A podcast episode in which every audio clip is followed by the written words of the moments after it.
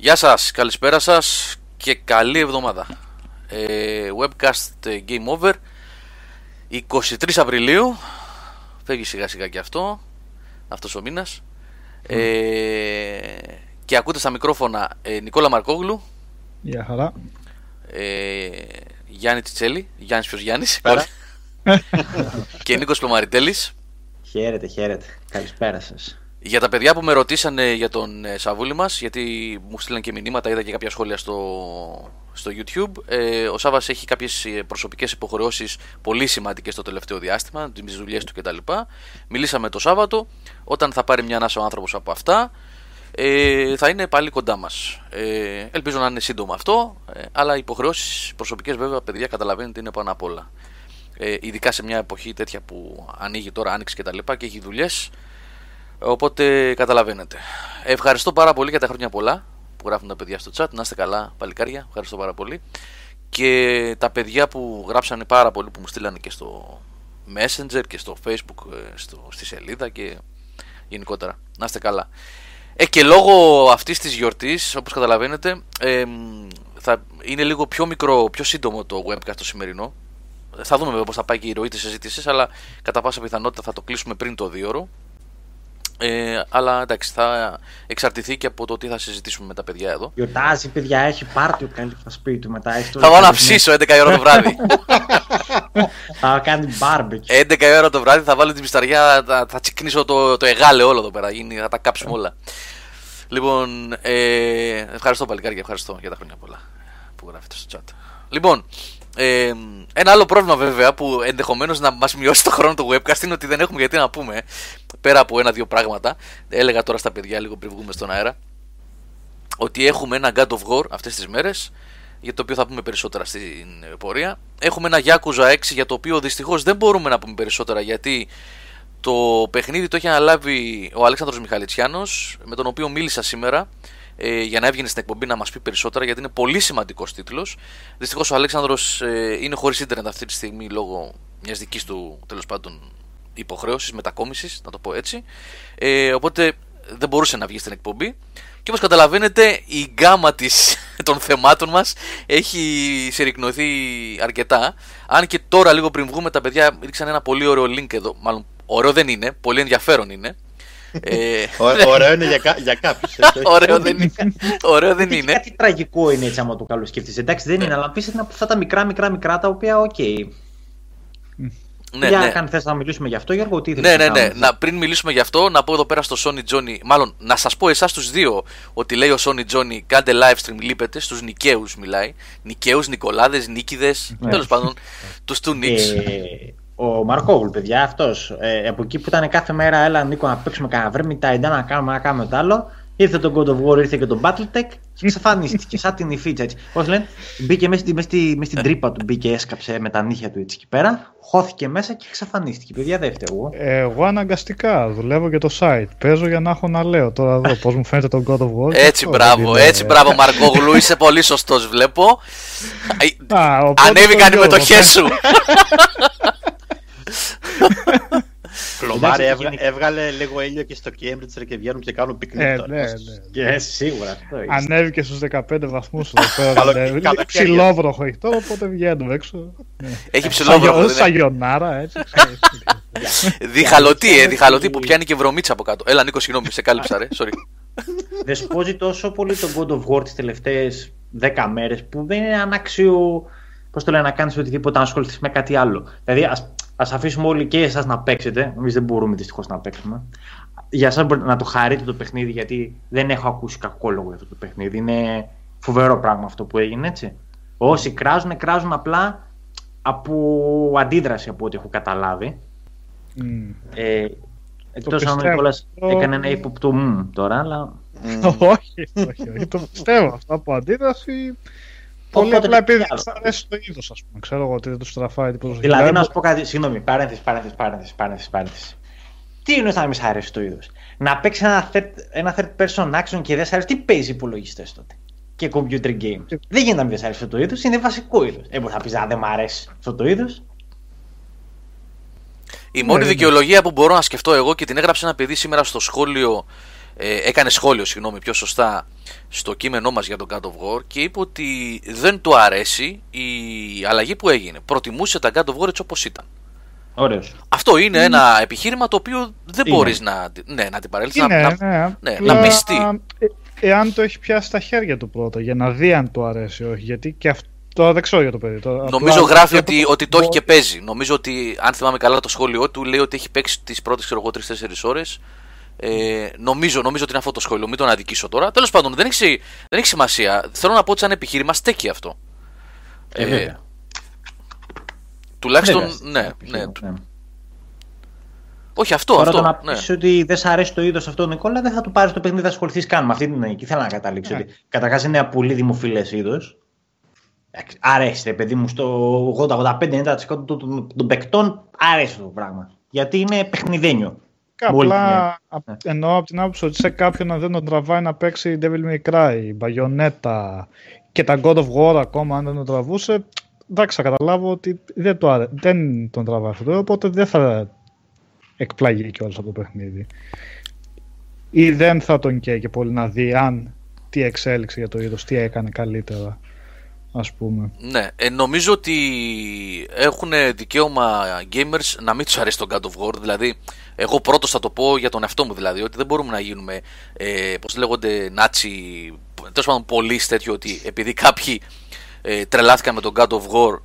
Ε, με, με μένα πρώτο ας πούμε που το έχω πει ότι μου αρέσει να, ε, όποιος πει ότι α δεν μ' αρέσει αμέσως να σηκώσουμε τις άμυνες και να πούμε γιατί δεν σου αρέσει ρε αφού είναι παιχνιδάρα Ναι, Ε, αλλά πρέπει αυτός που δεν του αρέσει να δώσει επιχειρήματα. Διότι αυτό είναι το, αυτό είναι το μεγάλο όπλο του God of War. Όταν, ΟΚ, okay, συλλήβδιν ο τύπος, συλλήβδιν εσείς που τον, τον, τον οποίο τη γνώμη εμπιστεύουμε έχετε πάθει την πλάκα σας, πρέπει όλο να πει αν δεν είναι οι, ρο- οι, οι λόγοι αυτοί οι υποκειμενικοί όπως είπατε, να μην το αρέσει το στυλ, να μην το αρέσει η αλλαγή, οι οποίοι εντάξει, κατάλαβες, δεν είναι ακριβώς με το παιχνίδι.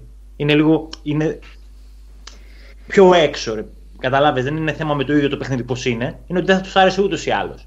Πρέπει να βάλει επιχείρηματα. Γιατί δεν σ' αρέσει. Και να πεις γιατί δεν σ' να το στοιχειοθετείς αυτό. Και έγινα Σάββατο τώρα, κατάλαβε. το πράγμα είναι. μια και λείπει ναι ρε φίλε να συμπληρώσουμε ναι. Αλλά να πεις γιατί δεν σου αρέσει. Ρε, παιδί μου, πρέπει, να, πρέπει να το αιτιολογήσει αυτό. Και μην πεις απλά δεν μ' αρέσει, γιατί και εσύ ακριβώς σηκώνει μια anti-hype άμυνα. Ούτε απλά να πεις ότι επειδή έχει αλλάξει ύφο και αυτά. Δηλαδή, μπορεί να είναι και αυτό όπως είχε γίνει και με το Resident Evil 4, ας πούμε. Με το Resident Evil 7, Evil 7 που άλλαξε ε, το ύφος στο παιχνίδι και υπήρχαν κατευθείαν αντιδράσεις. Δεν μ' αρέσει, δεν θα το παίξω γιατί άλλαξε. Από αντίδραση απλά ότι εγώ το θέλω όπως τα παλιά, πλέον δεν το ακουμπάω έτσι. Προσωπικά εγώ το σύστημα μάχης που αυτή είναι η βασικότερη αλλαγή σε σχέση με τα παλιά God of War από, την, από, το, από το θέμα του gameplay θεωρώ ότι είναι, ότι είναι εξέλιξη του, ότι είναι εξυγχρονισμός μάλλον ε, του gameplay που είχαν τα παλιότερα God of War. Και το σκέφτομαι με τη λογική κιόλας ότι παίζω τώρα με το όπως είναι το God of War το καινούριο το οποίο μου αρέσει πάρα πολύ το σύστημα μάχης είναι απολαυστικότατο αισθάνεσαι τα χτυπήματα είναι, έχει ποικιλία σε κινήσεις είναι φοβερά εντυπωσιακό. Και σκέφτομαι ότι αν έβγαινε όπως ήταν τα προηγούμενα δεν θα είχαμε να δούμε τίποτα καινούριο δεν θα έχει καμία έκπληξη θα λέγαμε απλά είναι πάλι ένα καλό God of War είναι σαν τα προηγούμενα δεν προσπάθησε κάτι καινούριο εδώ πέρα πήραν το ρίσκο γιατί θα ήταν πολύ εύκολο να το βγάλουν όπως τα προηγούμενα ε, στο, στο action κομμάτι πήραν το ρίσκο και τελικά απέδωσε. Δηλαδή είχε το, το θάρρος η Σάντα Μόνικα να κάνει κάτι διαφορετικό και της βγήκε σε πολύ καλό. Γιατί έχουμε όντως κάτι διαφορετικό και έχουμε ένα σύστημα μάχης που είναι, που είναι δικό της αυτό. Δεν, δεν το παίζω δηλαδή και νιώθω ότι παίζω απλά μία αντιγραφή από κάποιο άλλο action παιχνίδι. Το παίζω αυτό και λέω ότι έχει τη δικιά του ταυτότητα εντελώς. Είναι κάτι εντελώς ξεχωριστό. Εγώ, Νικόλα, ε, Νίκο και Γιάννη, θα το επεκτείνω ακόμα λίγο αυτό. Γιατί εμένα η άποψή μου είναι ότι η σημασία αυτού του παιχνιδιού σε αυτή την εποχή που ζούμε, γιατί ε, ένα προϊόν, ένα παιχνίδι κρίνεται για αυτό που είναι ε, αυτόνομο, αυτούσιο, ως ε, αυτύπαρκτη, ε, πώς να το πω, ε, όχι οντότητα γιατί την οντότητα, τέλος πάντων δημιουργία κάποιων ανθρώπων ε, και από εκεί και πέρα κρίνεται ως προϊόν της εποχής του. Και νομίζω ότι η σημασία ενός τέτοιου παιχνιδιού ε, στην εποχή τη συγκεκριμένη που, για, για την οποία εκφράζουμε πάρα πολλά παράπονα για ε, fast food ε, development, για ανακύκλωση των ίδιων και των ίδιων πραγμάτων, ε, για αυτό το, το, το, ε, πώς το πω, φαινόμενο της, της μόδας που γίνεται ένα gaming. Δηλαδή πριν από δύο χρόνια, τρία, τέσσερα χρόνια, ε, όλοι προσπαθούσαν να βγάλουν MMO επειδή υπήρχαν τέσσερις φοβεροί MMO τίτλοι. Πριν από τρία χρόνια, δύο χρόνια, όλοι προσπαθούσαν να βγάλουν MOBA γιατί υπήρχαν δύο-τρία πολύ καλά MOBA παιχνίδια. Δύο βασικά. Εκ, εκ των οποίων ένα που λέγεται LOL ε, και το Dota 2 στη συνέχεια. Τώρα όλοι προσπαθούν να βγάλουν Battle Royale παιχνίδια επειδή έγινε αυτό που έγινε με το PUBG και με το Fortnite. Τέλος πάντων, σε κόντρα αυτής της της, ε, της κατανάλωσης και της ε, μαζικής ε, ε, παραγωγής ε, video games απλά και μόνο γιατί ε, αυτό θέλει ο κόσμος με πολλά εισαγωγικά εδώ και επειδή αυτά πουλάνε και επειδή αυτά έχουν πέραση και αυτά παρακολουθούνται πάρα πολύ στο Twitch, στο YouTube Gaming, στο Facebook Gaming κτλ. οι άνθρωποι κάνανε μια επένδυση όχι μόνο οικονομική αλλά νομίζω κατά την άποψή μου τη δική μου τουλάχιστον έτσι προσωπικά μόνο και δεν ξέρω τα άλλα παιδιά τι έχουν να πούν στα μικρόφωνα αυτή την ώρα, θα μας πούν σε λίγο. Ε, η επένδυση η gaming που έχει γίνει στο, για, στο God of War είναι τεράστια και η παρακαταθήκη ενός τέτοιου παιχνιδιού νομίζω θα φανεί τα επόμενα χρόνια. Αν καταφέρουν να ακολουθήσουν ε, άλλες εταιρείες ένα τέτοιο παράδειγμα. Γιατί είναι, καταλαβαίνω ότι δεν είναι εύκολο να βγάζουν κάθε μέρα God of War. Έτσι, το παιχνίδι ήταν 5 χρόνια στην ανάπτυξη, τα εκατομμύρια δολάρια, πόσα εκατομμύρια και εγώ χρειάστηκαν.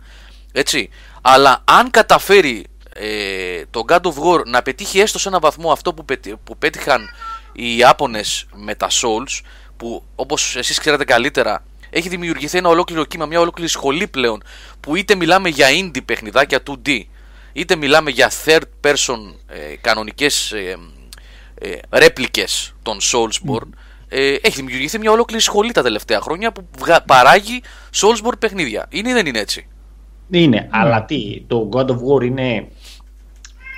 Και είναι μια ερώτηση αυτή που πιστεύω θα Συμφωνεί και η γάτα του Νικόλα είναι; ναι, δεν διαφωνείς. Α, διαφωνεί. ένσταση, ένσταση. Ε, έχει το. Δηλαδή, τι έγινε τα Souls. Ε, φέρανε καινούργια πράγματα από πολλές έννοιες. Μην το ξαναλύσουμε, το έχουμε πει πολλές φορές. Ναι. Ε, το God of War πέρα ότι αυτά που κάνει τα κάνει τέλεια. Από εκεί πέρα φέρνει καινούργια πράγματα στο gaming. Ε, έτσι από μία. Από όσο είδα και εγώ τώρα από το stream για τα βίντεο, δεν είδα και ναι. εγώ τώρα. Δεν, δεν έχω άποψη. Δεν κάνει κάτι ρηξικέλευτο ούτε στο σύστημα μάχης ούτε. Κανένας παπάκιας, μισό λεπτό. Είναι σχετικό ότι δεν κάνει κάτι ρηξικέλευτο στο Αυτό θέλω να ρωτήσω σύστημα μάχης. Είναι... Ε, όπως παραδείγματος χάρη τον Παγιονέτα έκανε κάτι ρηξικέλευτο στο σύστημα μάχης. Ήταν μια μεταξέλιξη του Devil May Cry, ας πούμε. Ναι, αλλά δεν λες παιχνίδι Παγιονέτα, η... λες DMC το παιχνίδι. Είναι... Από εκεί θα το πας. Υπάρχει. Σωστά. Η αρχή του νήματος υπάρχει. Αυτό θέλω να πω. Ότι θα είναι τώρα σημείο. Σημείο αναφορά στη βιομηχανία θα είναι γιατί είναι ένα εξαιρετικό παιχνίδι σύμφωνα με, με τους πάντες. Αλλά από εκεί και πέρα είναι ένα παιχνίδι το οποίο μπορεί να δημιουργήσει σχολή. Καλό θα είναι γιατί τέτοια παιχνίδια θέλουμε. Εγώ πιο πολύ το λέω αυτό. Α, συγγνώμη, Νικόλα. Ναι. Τα Dark Souls είναι σε ένα σημείο ε, έβαλαν πολύ στάνταρ κομμάτια μέσα, κάποια στάνταρ κομμάτια που τα βλέπουμε σε άλλα παιχνίδια και πάει το μυαλό μας στο Dark Souls, όπως τη μπάρα το Stamina, που δεν την πολύ έβλεπες σε άλλα action παιχνίδια. Την επανέφερε, πολύ σωστά. Την, ναι, επάνε, ναι. την επανέφερε. Οπότε αυτό είναι κάτι βασικό. Επίσης, την υψηλή δυσκολία Mm-hmm. Και αυτό είναι κάτι. Το σύστημα αυτό που έχει όταν χάνεις και ξαναεπιστρέφεις στη ζωή, αυτά είναι κάποια στοιχεία του παιχνιδιού που είναι εύκολο σε εισαγωγικά να τα βάλει όλο στο παιχνίδι και να πεις ότι να προσπαθεί να κάνει κάτι στο Souls. Στο God of War, τι να πούμε, ας πούμε, το πέταγμα του τσεκουριού που δεν θυμάμαι να το έχω δει τόσο ωραία ε, μέσα στο παιχνίδι να εφαρμόζεται όσο το, και τόσο απολαυτικά όσο το God of War. Ε, Νικόλα, να σου πω κάτι. Είναι κάτι συγκεκριμένο που θα αυτό, μπορούσα Αυτό θέλω να πω εγώ. Αν είναι μου επιτρέψεις. Όλο... Ναι, ναι πες, πες, ε, αν μου επιτρέψεις να, να συμπληρώσω λίγο τη σκέψη σου, ε, εγώ δεν μιλάω για κάτι συγκεκριμένο το οποίο το God of War κάνει και είναι καινοτομία. Γιατί το έχω γράψει και στο κείμενο ότι επί της ουσίας παίρνει γύρω-γύρω διάφορα πράγματα, διάφορες καλές ιδέες που έχουν εφαρμοστεί σε παιχνίδια γύρω-γύρω. Έτσι. ε, και τις έχει, τις έχει υλοποιήσει με τον καλύτερο δυνατό τρόπο, τουλάχιστον έτσι όπως πιστεύω εγώ, ε, και προσφέρει ένα παιχνίδι κορυφαίας ποιότητας. Όμως αυτό που για μένα είναι ρηξικέλευθο, όχι καινοτομία, αλλά ρηξικέλευθο σε ό,τι έχει να κάνει με το σύνολο του παιχνιδιού, είναι το ότι υπάρχει το παιχνίδι αυτό αυτή τη στιγμή, ρε παιδιά. Ζούμε σε μια εποχή που δεν βλέπεις τέτοια παιχνίδια. Και το γεγονός ότι πήραν το ρίσκο να αλλάξουν την αβαρχίδα, το όνομα God of War, μπορεί τα τελευταία χρόνια επειδή έλειψε λίγο από το προσκήνιο λόγω Uncharted να μην είναι τόσο, τόσο δυνατό ε, από εμπορικής άποψης όσο είναι το Uncharted, αλλά πρόκειται για το μεγάλο όνομα της Sony. Το μεγάλο franchise για το gaming της Sony, για, για το τομέα PlayStation. Όπως και να το κάνουμε. Λοιπόν, αυτοί οι άνθρωποι πήραν αυτό το πράγμα, το πετάξαν στα σκουπίδια και το κάνανε από την αρχή. Και κάνανε οτιδήποτε το textbook λέει να μην κάνεις στα σύγχρονα παιχνίδια. Φτιάξαν ένα παιχνίδι που είναι 50 ώρες. Ποιο single player παιχνίδι που δεν είναι Far Cry σήμερα ή δεν είναι. Προσέξτε, ε, δεν μιλάω τώρα. Ναι, δεν μιλάω τώρα για τα δυτικά RPG και τα λοιπά, έτσι, προς Θεού. Εδώ ο, ο Νίκος τώρα μπορεί να βοηθήσει πολύ στη συζήτηση. Δεν τα συγκρίνω με αυτά, δηλαδή με Divinity. Όχι, μα μιλάμε για Έτσι. καθαρά action παιχνίδι, Ναι, ναι, ναι. κινηματογραφικό. Το θέμα Μπράβο, είναι ναι. το ξεχωριστό που κάνει άλλο ένα πράγμα το God of War είναι η η φοβερά υψηλής ποιότητας παραγωγής που έχει, που είναι κινηματογραφικό όλο. Ε, τα, τα γραφικά του τεχνικός τομέας είναι το έχουν ε, τερματίσει ας πούμε στο, στο οπτικό τομέα, στα animations όλα αυτά και είναι αυτή η φοβερή ποιότητα που έχει διάρκεια σε 40 ώρες και τόσο. Δηλαδή παλιότερα λέγαμε και για τα God of War και για άλλα κινηματογραφικά τέτοια παιχνίδια όπως το Last of Us, το Uncharted, φοβερές παραγωγές, το 12ωρο, το 14ωρο και έλεγες ότι σε γεμίζανε σαν εμπειρίες. Εδώ πέρα το πήγαν ένα βήμα παραπέρα. Με... Όσο έχω παίξει τώρα ας πούμε, τουλάχιστον δεν, δεν έχω δει κάτι φίλε. Εγώ μπορώ με τα Και βεβαιότητας- over- Ναι, και ακούγοντας και σένα από αυτά που λες, δεν φαίνεται να έχει κάποιο φίλο το παιχνίδι. Είναι ένα φοβερά κινηματογραφικό παιχνίδι που κρατάει για 50 ώρες και το λέω κινηματογραφικό χωρίς να εννοώ γραμμικό καν, γιατί έχει κιόλας την εξερεύνηση. Έχει πολύ καλά ε, δοσμένη την εξερεύνηση, χωρίς να γίνεται ποτέ open world. Και αυτό είναι ένα σημείο που ε, μπορεί να ταιριάζει ο όρος filler, να πρέπει δηλαδή να καλύψει τεράστιες αποστάσεις με το τίποτα απλά βρίσκοντας σημαίακια. Ε, Ο Άγγελος γράφει εδώ στο chat ε, Assassin's Creed Origins λέει πάνω από 90 ώρες μου πήρε για να τα κάνω όλα και δεν βάζω μέσα το DLC. Ε, Άγγελε, μα αυτή είναι η διαφορά. Ναι. ναι, ναι. Όχι, καλύτερα να μιλήσει εσύ Νικόλα που έχεις παίξει και το Origins. Γιατί δεν είναι ίδια παιχνίδια. Αυ- ναι, μα το Origins μπαίνει σε μία... Ε, πώς το λέμε; να, σε, να σε βοηθήσω λίγο, Νικόλα. Έλα, πες, ναι. Η Ubisoft έχει μια μανιέρα Ακριβώς. Μμ. και κάνει φασόν παιχνίδια απλά αλλάζοντας το skin. Οπότε δηλαδή είτε έχεις παίξει το Wild, ε, Wildlands είτε το Far Cry είτε το Assassin's Creed έχει κάποια στάνταρ πράγματα που θα τα κάνεις στον κόσμο του εκάστοτε παιχνιδιού που παρέθεση έχουμε πει ότι η Ubisoft στο να κάνει κόσμους πλέον είναι νούμερο ένα στη βιομηχανία αλλά αυτό δεν σημαίνει ότι δεν παραμένει να γεμίζει ένα παιχνίδι με ώρες απλά για να φαίνεται εντυπωσιακό το νούμερο. Εν αντιθέσει στο God of War οι 40-50 ώρες είναι ώρες τις οποίες δεν καταλαβαίνεις πώς περνάνε. Ναι. Έτσι. Σε τραβάει το παιχνίδι μες στον κόσμο του και είναι τόσο αρμονικά δεμένο αυτό που αναφέρατε πριν ότι πρέπει να ψάχνεις ε, πράγματα μέσα στο περιβάλλον χωρίς όμως να πηγαίνει στα όρια του open world που έχουμε συνηθίσει. Αυτό, αυτό. μαζε- Αυτό. Ναι, έτσι, μπράβο. Ναι. Μα Είναι Και- σε... Είναι φυσική προέκταση του παιχνιδιού. Δεν, δεν το κάνεις για να το κάνεις, επειδή Ναι. σου, σου βγήκε στο χάρτη. Το κάνεις γιατί θες να δεις τι έχει εκεί που βρήκες ε, τον παράδρομο αυτό, ας πούμε, το, τη σπηλιά να Γιατί κατέβεις. Θα είναι μια δουλεμένη περιοχή, είναι όλα σε αρμονία. Το gameplay, το περιβάλλον και η ιστορία.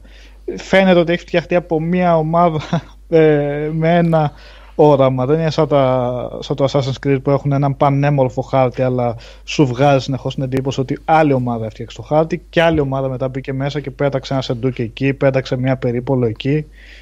Αλλού εδώ πέρα είναι σε πολύ περισσότερη αρμονία και Ούτε μπορώ να συγκρίνω το σύστημα μάχη του Assassin's Creed το Origins, που μπορεί να έκανε μια πρόοδο σε σχέση με τα προηγούμενα, αλλά δεν συγκρίνεται με, το, με αυτή του God of War. το, την αίσθηση που έχει.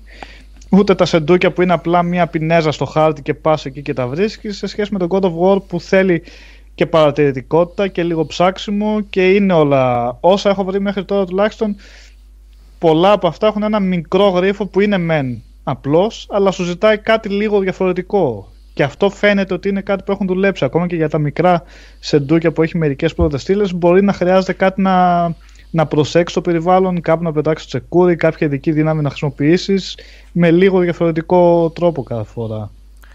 Δίνοντας έτσι ωραία την αίσθηση της ποικιλίας. Νομίζω ότι μία από τις πιο σωστές λέξεις που είπατε τώρα την είπε και ο Γιάννης και ο Νικόλας, νομίζω, στην κουβέντα που κάνουμε για το παιχνίδι αυτό είναι η αρμονία που υπάρχει στο σχεδιασμό του gameplay και το πόσο οργανικό το χρησιμοποίησα αυτόν τον όρο το χρησιμοποίησα και στο κείμενο που έγραψα δεν ξέρω δύο-τρεις φορές. Γιατί αυτή, αυτό μου δίνει, αυτή την αίσθηση μου δίνει, αυτό μου βγάζει το πόσο οργανικός είναι ο κόσμος του. Αυτό που είπε ο Νικόλας ότι και ο Γιάννης αρχίζεις και περπατάς, πηγαίνεις για να κάνεις ένα quest και ξαφνικά ε, ανακαλύπτεις μια νέα περιοχή στην οποία μπορείς να πας τώρα ή ακόμα δεν μπορείς και μπορείς να πας λίγο αλλά ε, είναι έτσι φτιαγμένη μέσα στον κόσμο ώστε είναι κομμάτι αυτού και όχι ένα αποκομμένο σεντούκι μέσα σε μια σπηλιά τουλάχιστον στις περισσότερες στη συντριπτική πλειοψηφία των περιπτώσεων έτσι.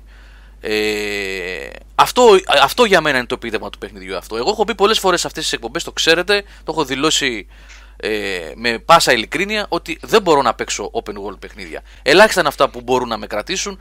Ε, είναι δικό μου το σφάλμα, δεν είναι απαραίτητο σφάλμα των παιχνιδιών. Είναι η δομή τους τέτοια που δεν την μπορώ.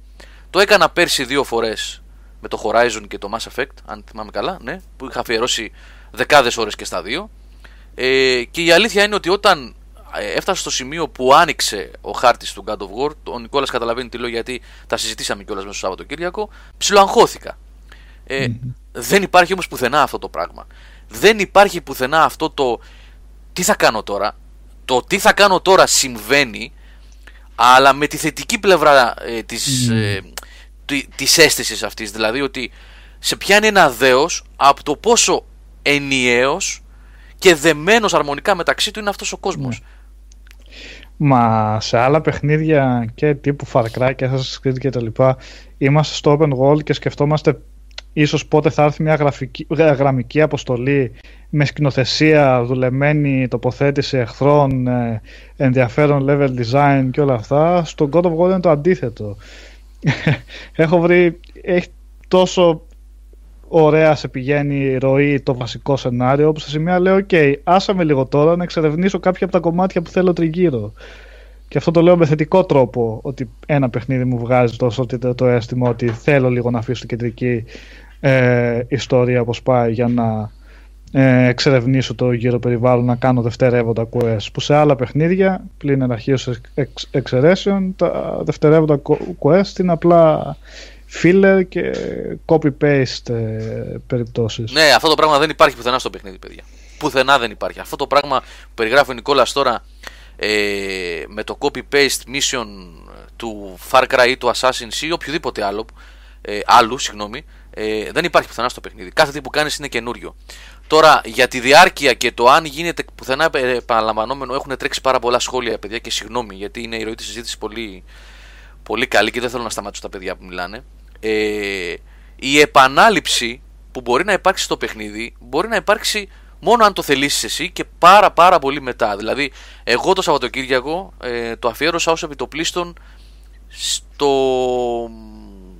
Πώς να το πω, ε, στη συλλογή τρόφη, ας το πω έτσι, Γιατί θέλω να, αν μπορώ, να πιάσω πλατίνα σε αυτό. Δεν έχω πιάσει σε κανένα παιχνίδι, δεν τα κυνηγάω.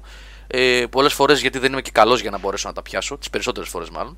Έτσι. Εδώ βλέπω ότι μπορώ. Έχω ασχοληθεί, ασχολήθηκα περίπου 10 ώρες με το παιχνίδι μέχρι στιγμής, πέρα δηλαδή από τις 40 και που είχα ασχοληθεί για το single player και τα side quests. Ε, περίπου 10 ώρες, ναι, ε, με αυτό το πράγμα. Ε, δεν είναι και πολύ υγιές αυτό ως gaming, και να σου πω την αλήθεια. Είναι λίγο ε, καταναγκαστικό, κάνοντας πλάκα το λέω αυτό το πράγμα. Όμως ακόμα και εκεί, ε, περιττώ να σας πω παιδιά, χτες Κυριακή απόγευμα ήταν βραδάκι που ήμουνα στο τελευταίο από τα τρόφις που κυνήγησα χτες, μου έχουν μείνει τρία μόνο αυτή, αυτή τη στιγμή για να το ολοκληρώσω. Έπεσα σε καινούργια περιοχή μετά από 45 ώρες. Και νομίζω Νικόλας το έγραψα κιόλας το μεσημέρι. Πότε ήταν. Ναι, ναι, ναι. Στο Viber. Είχα πάει για, απλά για να μαζέψω κάτι που έλειπε για να πάρω ένα τρόφι και ξαφνικά ανακάλυψα νέα περιοχή που είχε μέσα εκεί, είχε πάλι ε, ή, ε, πώς να το πω, είχε lore, είχε δηλαδή κάτι που έπρεπε να διαβάσεις που είχε να κάνει με την Asgard, με τους γίγαντες, με τον Odin κλπ. κλπ. Πάλι δηλαδή, το οποίο δεν θα το βλέπεις ποτέ αυτό το πράγμα. Ε, και βέβαια το grinding στο παιχνίδι, το όποιο grinding υπάρχει, υπάρχουν δύο περιοχές του παιχνιδιού, οι οποίες είναι φτιαγμένες για αυτό το λόγο, τις οποίες τις επισκέφθεσαι μεν, μάλλον θα τις επισκεφθείς μεν για συγκεκριμένο λόγο κάποια στιγμή για πολύ λίγο, ανοίγουν όμως και αυτές είναι φτιαγμένες για όσους έχουν όρεξη να πάρουν όλα τα collectibles του παιχνιδιού, τις πανοπλίες, ξέρω εγώ να αναβαθμίσουν τα πάντα κλπ. Εντελώς προαιρετικό και μπορείς να ασχοληθείς όποτε θες με αυτό, είτε τώρα είτε ξέρω εγώ σε δύο μήνες ή οτιδήποτε άλλο. Ή και καθόλου. Έτσι, δεν είναι... Οπότε, ε, για να απαντήσω στην ερώτηση αυτή που έκανε το παιδί παραπάνω για την επανάληψη, όχι παιδιά. Όσο θα ασχοληθείτε ε, με την κανονική ροή του παιχνιδιού, το single player και τα side quests, τα οποία θα επαναλάβω, τα side quests σε αυτό το παιχνίδι δεν είναι ακριβώς side quests.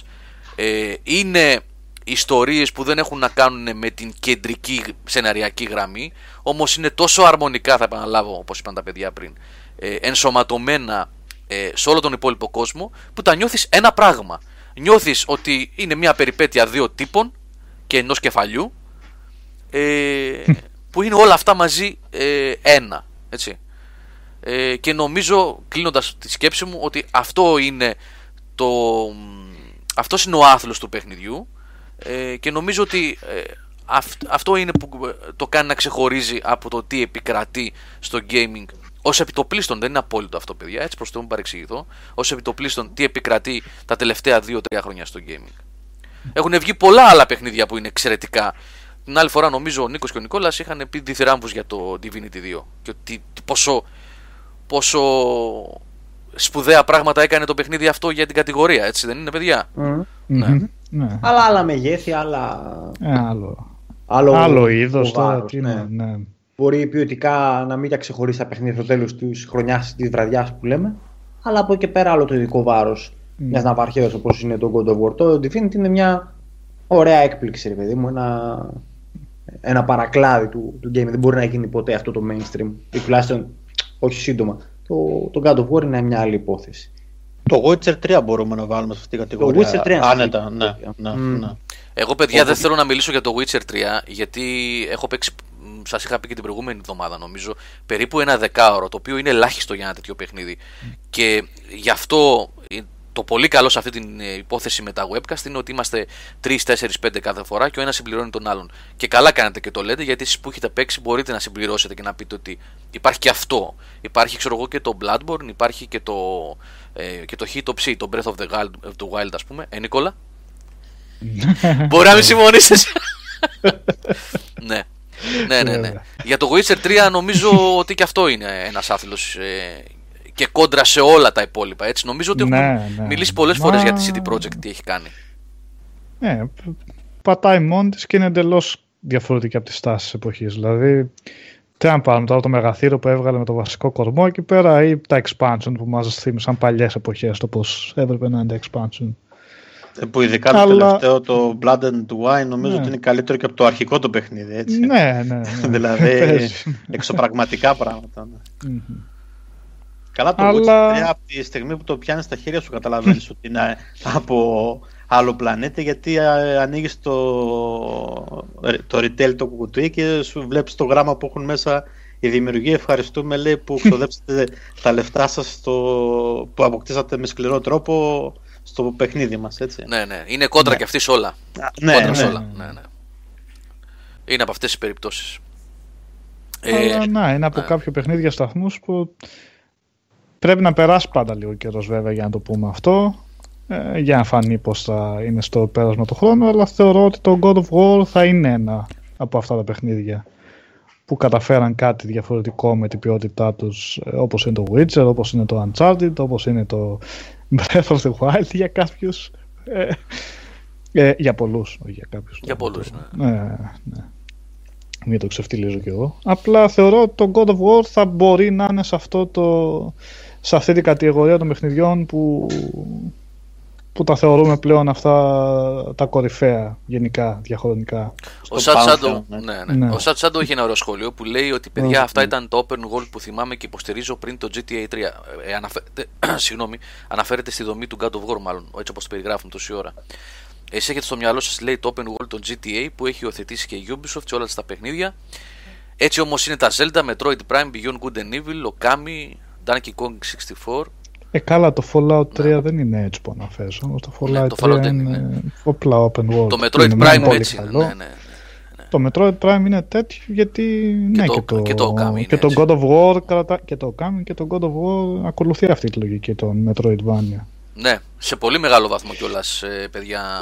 Έχει δηλαδή και... έντονο το στοιχείο του Metroidvania. Ναι. Ναι. Και εννοείται όλα αυτά τα που, παιχνίδια που αναφέρει είναι σταθμοί, αλλά ναι, δεν το λέμε σε φάση σύγκρισης ποιο είναι καλύτερο, ποιο είναι χειρότερο. Θεωρώ όλα αυτά τα παιχνίδια που έγραψες ε, κορυφαία. Και σε αυτό ίσως πιστεύω ότι θα προσθεθεί και το God of War. Ναι, ναι, είναι και λίγο άτομο ή άδικο από όποια πλευρά και αν το δει να, να βγάλουμε το καλύτερο από αυτά γιατί όλα είναι η αφρόκραμα. Δεν υπάρχει ναι. λόγος. Ναι, το καθένα με το χαρακτήρα του ναι, και έχει... Δεν υπάρχει κανένας λόγος. Ναι. Όχι, δεν υπάρχει απλά ναι. κανένας λόγος. Είναι ωραίο και μακάρι να είχαμε άλλα 20 τέτοια παραδείγματα. Αυτό λέμε τόση ώρα. Ότι όπως είναι τα Zelda, τα Metroid, τα Beyond, τα Okami, τα, το Witcher 3 που λένε τα παιδιά και πολλά πολλά ακόμα, Μακάρι να ήταν άλλα τόσα και ακόμα περισσότερα. Αυτό λέμε. Ότι το God of War έρχεται και φέρνει κάτι τέτοιο σε μια εποχή που δεν υπάρχουν τέτοια παιχνίδια. Τουλάχιστον στον αριθμό που θα θέλαμε. Έτσι. Και είναι κόντρα στην, ε, στις τάσεις. Αυτό, είναι που μου κάνει τρομερή εντύπωση πέραν όλων των άλλων. Έτσι, έτσι, και ε, είναι πολύ θετικό να έχει τέτοιο παιχνίδι, τόσο επιτυχία. Σίγουρα αποτελεί πολύ ε, ε, θετικό σημάδι για άλλους δημιουργούς που τώρα βέβαια γιατί μεγέθη μιλάμε επενδύσεις ε, του πώς μπορούν να φτάσουν το budget των God of War. Έχει και. Βέβαια. Α, συγγνώμη Νικόλα, γιατί όχι, μια ωραία απορία ότι και η Λουίτζι. Τέλειωσε η Λου και μετά θα την πούμε. Ναι, όχι απλά μην το υποτιμάμε βέβαια λέγοντας απλά ότι είχε μεγάλο budget και το κατάφερε αυτό. Εννοείται ότι το κατάφερε και γι' αυτό, αλλά το κατάφερε αυτό και επειδή υπάρχει πολύ ταλέντος σε αυτή την ομάδα. Το... Δεν αρκεί μόνο ναι. το budget για να βγάλεις το μεγάλο budget. Ναι, φαίνεται κυρίως στην τεχνολογία, έτσι, σε πράγματα που είναι πιο. αυτά που είναι βιτρίνα περισσότερο. Δηλαδή το animation, την τεχνολογία του, ε, τα εφέ του. Ο ήχος, ο ήχος βεβαίως. Είναι ναι. συγκλονιστικός. Συγκλονιστικός. Παιδιά, όσοι έχετε God of War και δεν το έχετε ε, τολμήσει ακόμα, δοκιμάστε να παίξετε με ένα, με ένα headset. Με ένα headset. Ε, νομίζω ότι όσο 5,1 και να βάλεις, όσο δυνατά και να το βάλεις, θα βουήξει το σπίτι, θα παραπονιούνται οι γείτονες. Αλλά τη μίξη του ήχου, ναι, τη μίξη του ήχου θα την ακούσετε καλά με, με τα ακουστικά σας. Ναι. Ε, θα πάθετε πλάκα. Δηλαδή το πώς προσέξτε να σας πω κάτι. Συζητάνε οι δύο, έτσι. Προσέξτε τώρα, συζητάνε. Ε, κράτος και Ατρέας και προχωράνε. Ε, πηγαίνουμε προς ένα quest. Κάποια στιγμή εμφανίζεται μια σπηλιά μπροστά. Σε αυτές τις σπηλιές είναι λίγο ε, είναι real time, αλλά είναι τύπου ε, context sensitive. Δηλαδή πρέπει να πατήσεις τον κύκλο για να σκύψουν και να προχωρήσουν μέσα από τη σπηλιά αυτή για να βγουν στο άνοιγμα πιο πίσω. Καθώς προχωράει η συζήτηση, στο χιλιοστό επάνω της ώρας που σκύβουν και μπαίνουν μέσα στη σπηλιά αλλάζει ο ήχος και αποκτά έκο και στο χιλιοστό που βγαίνει το πόδι τους από, την, από το κομμάτι αυτό και βγαίνουν παρά έξω σταματάει το έκο τώρα σας λέω για μια λεπτομέρεια την οποία πρέπει να υπάρχει sound ε, δηλαδή να υπάρχει άνθρωπος που έχει μεράκι να ασχοληθεί και όχι να πει εντάξει μωρέ τώρα, τι σημασία έχει. Αν θα έχει λίγο έκο στα 10 μέτρα αυτά που θα περπατήσουν μες στη σπηλιά. Ε, αυτό συμβαίνει όμως. Όχι, είναι στο χιλιοστό. Ο ήχος είναι αψεγάδιαστος. Από το πιο μικρό εφέ μέχρι τα πολύ ταιριαστά voice over, τουλάχιστον την αγγλική έκδοση που έχω δει εγώ, είναι συγκλονιστικός ο ηχητικός τομέας. Εφάμιλος του οπτικού, έτσι. Δηλαδή, είχα καιρό να, πώς το πω, να με συγκλονίσει έτσι ηχητικό, ηχητικός τομέας. Λοιπόν, Όπως λέει ο Άγγελος, ναι. αυτό ήταν hint για το πώς θα απομονώσει τον ήχο από τα μεμιστηράκια. Αυτό Άγγελε, είναι πολύ ένα ωραία η θέμα. παρατηρήσή σου. Ε, θα, το, θα το ξεχνούσα αν δεν έκανε το σχολείο. Το, το Μπράβο. κρατάω με τούβλα εγώ κάτω το PlayStation, Άκου, γιατί όλο πάει άκου να Νικόλα, πετάξει το... τι έκανα εγώ όμως. Γιατί επειδή είχα σκοπό το Σαββατοκύριακο να παίξω αυτό το grinding που έλεγα να κάνω και να πάρω τα τρόφι κτλ. Ε, το αποσύνδεσα τελείως. Βγήκα μπαλκόνι με ένα σπρέι αέρα. Φύσηξα όλους τους αερογού full. Έφυγε χώμα από μέσα μπόλικο. ναι. Και η αλήθεια είναι, παιδιά, ότι μετά από αυτό, μετά από αυτό ε, ο θόρυβος από τους ανεμιστήρες μειώθηκε 30-40%. Δουλεύει δηλαδή πολύ πιο normal τώρα. Με τον Οδυσσέα που μίλησα ε, το Σαββατοκύριακο, τον Οδυσσέα τον ε, Γιαννιώτη, που του- και αυτός έπαιζε και έχει το απλό, το πρώτο PS4, του έβγαλε μήνυμα overheat. Εγώ το έχω ξανακούσει αυτό κιόλας να σας πω την αλήθεια. του έβγαλε μήνυμα your PS4 is overheated, shut it down, ε, shut it down now και έτσι. και... το, το κάψε ο κράτος. Άρχισε να βγάζει φλόγες. τώρα. Ναι, ναι, και είχε κάποιο πρόβλημα τέλος πάντων και ε, μου στείλε μηνύματα, μιλήσαμε. Ε, με πήρε τηλέφωνο βασικά. Ε, το έλυσε το πρόβλημα, αλλά θέλω να πω ότι α, αφού το φύσκησε και το καθάρισε, μετά ήταν OK. Και δούλευε OK. Πάλι δουλεύουν οι ανεμιστήρε full, γιατί το παιχνίδι ζορίζει το hardware ε, στο full. Ε, αλλά είναι μια λύση. Όσοι έχετε PS4 και το έχετε καιρό κάτω από την τηλεόραση ή μέσα στο, στο ράφι κτλ. Πριν παίξετε God of War, φυσιματάκι, παιδιά. Φιλική συμβουλή. Κάτσε, κάτσε, κάτσε, κάτσε. Δεν τα καθαρίζετε μια φορά το μήνα όπως κάνουμε τα κομπιούτερ, ας πούμε. που Θα είναι πιο- έπρεπε. Έχεις δίκιο σε αυτό Α. που λες. Θα έπρεπε, θα έπρεπε. Κανονικά Που θα είναι έπρεπε. πιο... Τι πήγες να πεις για το PC, γιατί κάτι... Ε, παιδί μου, μια δεν ενδιαφέρει Κυριακή, μάλλον. Ναι. μια φορά το μήνα ή το, ή ένα, μια μισή, ένα, ένα μισή μήνα, δεκάμιση χαλιά και τέτοια μέσα στο σπίτι, άμα δείξει τα πάντα, οτιδήποτε βασικά, μην α, τέτοιο. Πρέπει να παίρνεις το πιστικό σου, όχι πολύ δυνατό, μη... και να το καθαρίζεις. Ναι, ναι. Έχεις δίκιο. Ναι, έχει, έχει κάτι μπλόρ με 15-20 ευρώ που Τα κάνουν blow, μια, χα- μια ναι, χαλιά δεν το δουλειά. βάλεις. Ναι. Για να το βάλεις τέρμα τον blower να σου πάρει μια. Ε, όχι, θα ξυλώσεις τις πυκνοτέ και τα VRM εκείνα να. και μια φορά το, το 8 μήνο, το 10 μήνο, αλλάζει και την πάστα. και ό,τι Εγώ δεν το ξεχαστεί. καθαρίσει ποτέ, λέει ο Σαντσάντο. Εντάξει, βάλε τον God of War να δεις. Και για με- την άλλη, δε- την άλλη εβδομάδα, την άλλη Δευτέρα, έλα να μας πεις τι έγινε. Αν Εντάξει, ρε απογε- παιδιά, πόση ώρα θα πάρει το καθάρισμα του PlayStation 5 λεπτά, να αφιερώσετε το, κάντε το. Ναι, ναι. Χρειάζεται, παιδιά. Χρειάζεται. Έτσι κι αλλιώς Σιγά δεν είναι χρειάζεται. κάτι. Ναι.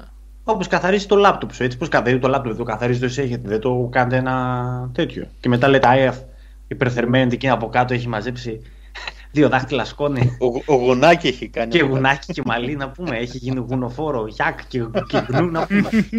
το λάπτοπ. Η Τσίγκο αυτό που γράφεις ε, ισχύει. Γιατί ε, το συγκεκριμένο πλάσμα. Καλά, αυτό δεν είναι. Προς Θεού δεν είναι spoiler. Είναι, στο δεύτερο τρέιλερ το δείξανε. Το, το World Serpent ε, είναι κοντά στην αρχή του παιχνιδιού, εμφανίζεται. Μμμ. Ε, και ήταν στη στιγμή που έπαιζα με το ηχοσύστημα δυνατά. και η αλήθεια είναι ότι τρίξαν τα παράθυρα με αυτό. Δεν ξέρω Ξυπνάει νεκρός. πώς το διάλογο το φτιάξαν, τι ήχος είναι αυτός που του βάλανε. Είναι, είναι τρομερό, ναι. Ε, αλλά και πάλι θα επιμείνω στο θέμα των ακουστικών, παιδιά. Ε, Για, το, για να καταλάβετε το sound design. Και τον ήχο του νερού καθώς κοπηλατεί και της βάρκας την ώρα που βγαίνει στην ακτή και σέρνεται στο χώμα και το τρίξιμο από τις σανίδες όταν περπατάνε μέσα σε ε, παλιά πλοία, ναυάγια κλπ. Και πολλά πολλά πολλά ακόμα. Πολλά ακόμα. Επίσης τώρα, μιας και ε, έχουν διακόψει τα παιδιά, μην τα κόψω, ευχαριστώ πάρα πολύ γιατί μου έχουν γράψει πάρα πολλά παιδιά ακόμα. Ε, ευχές για τη γιορτή, να είστε καλά παιδιά, ευχαριστώ πολύ.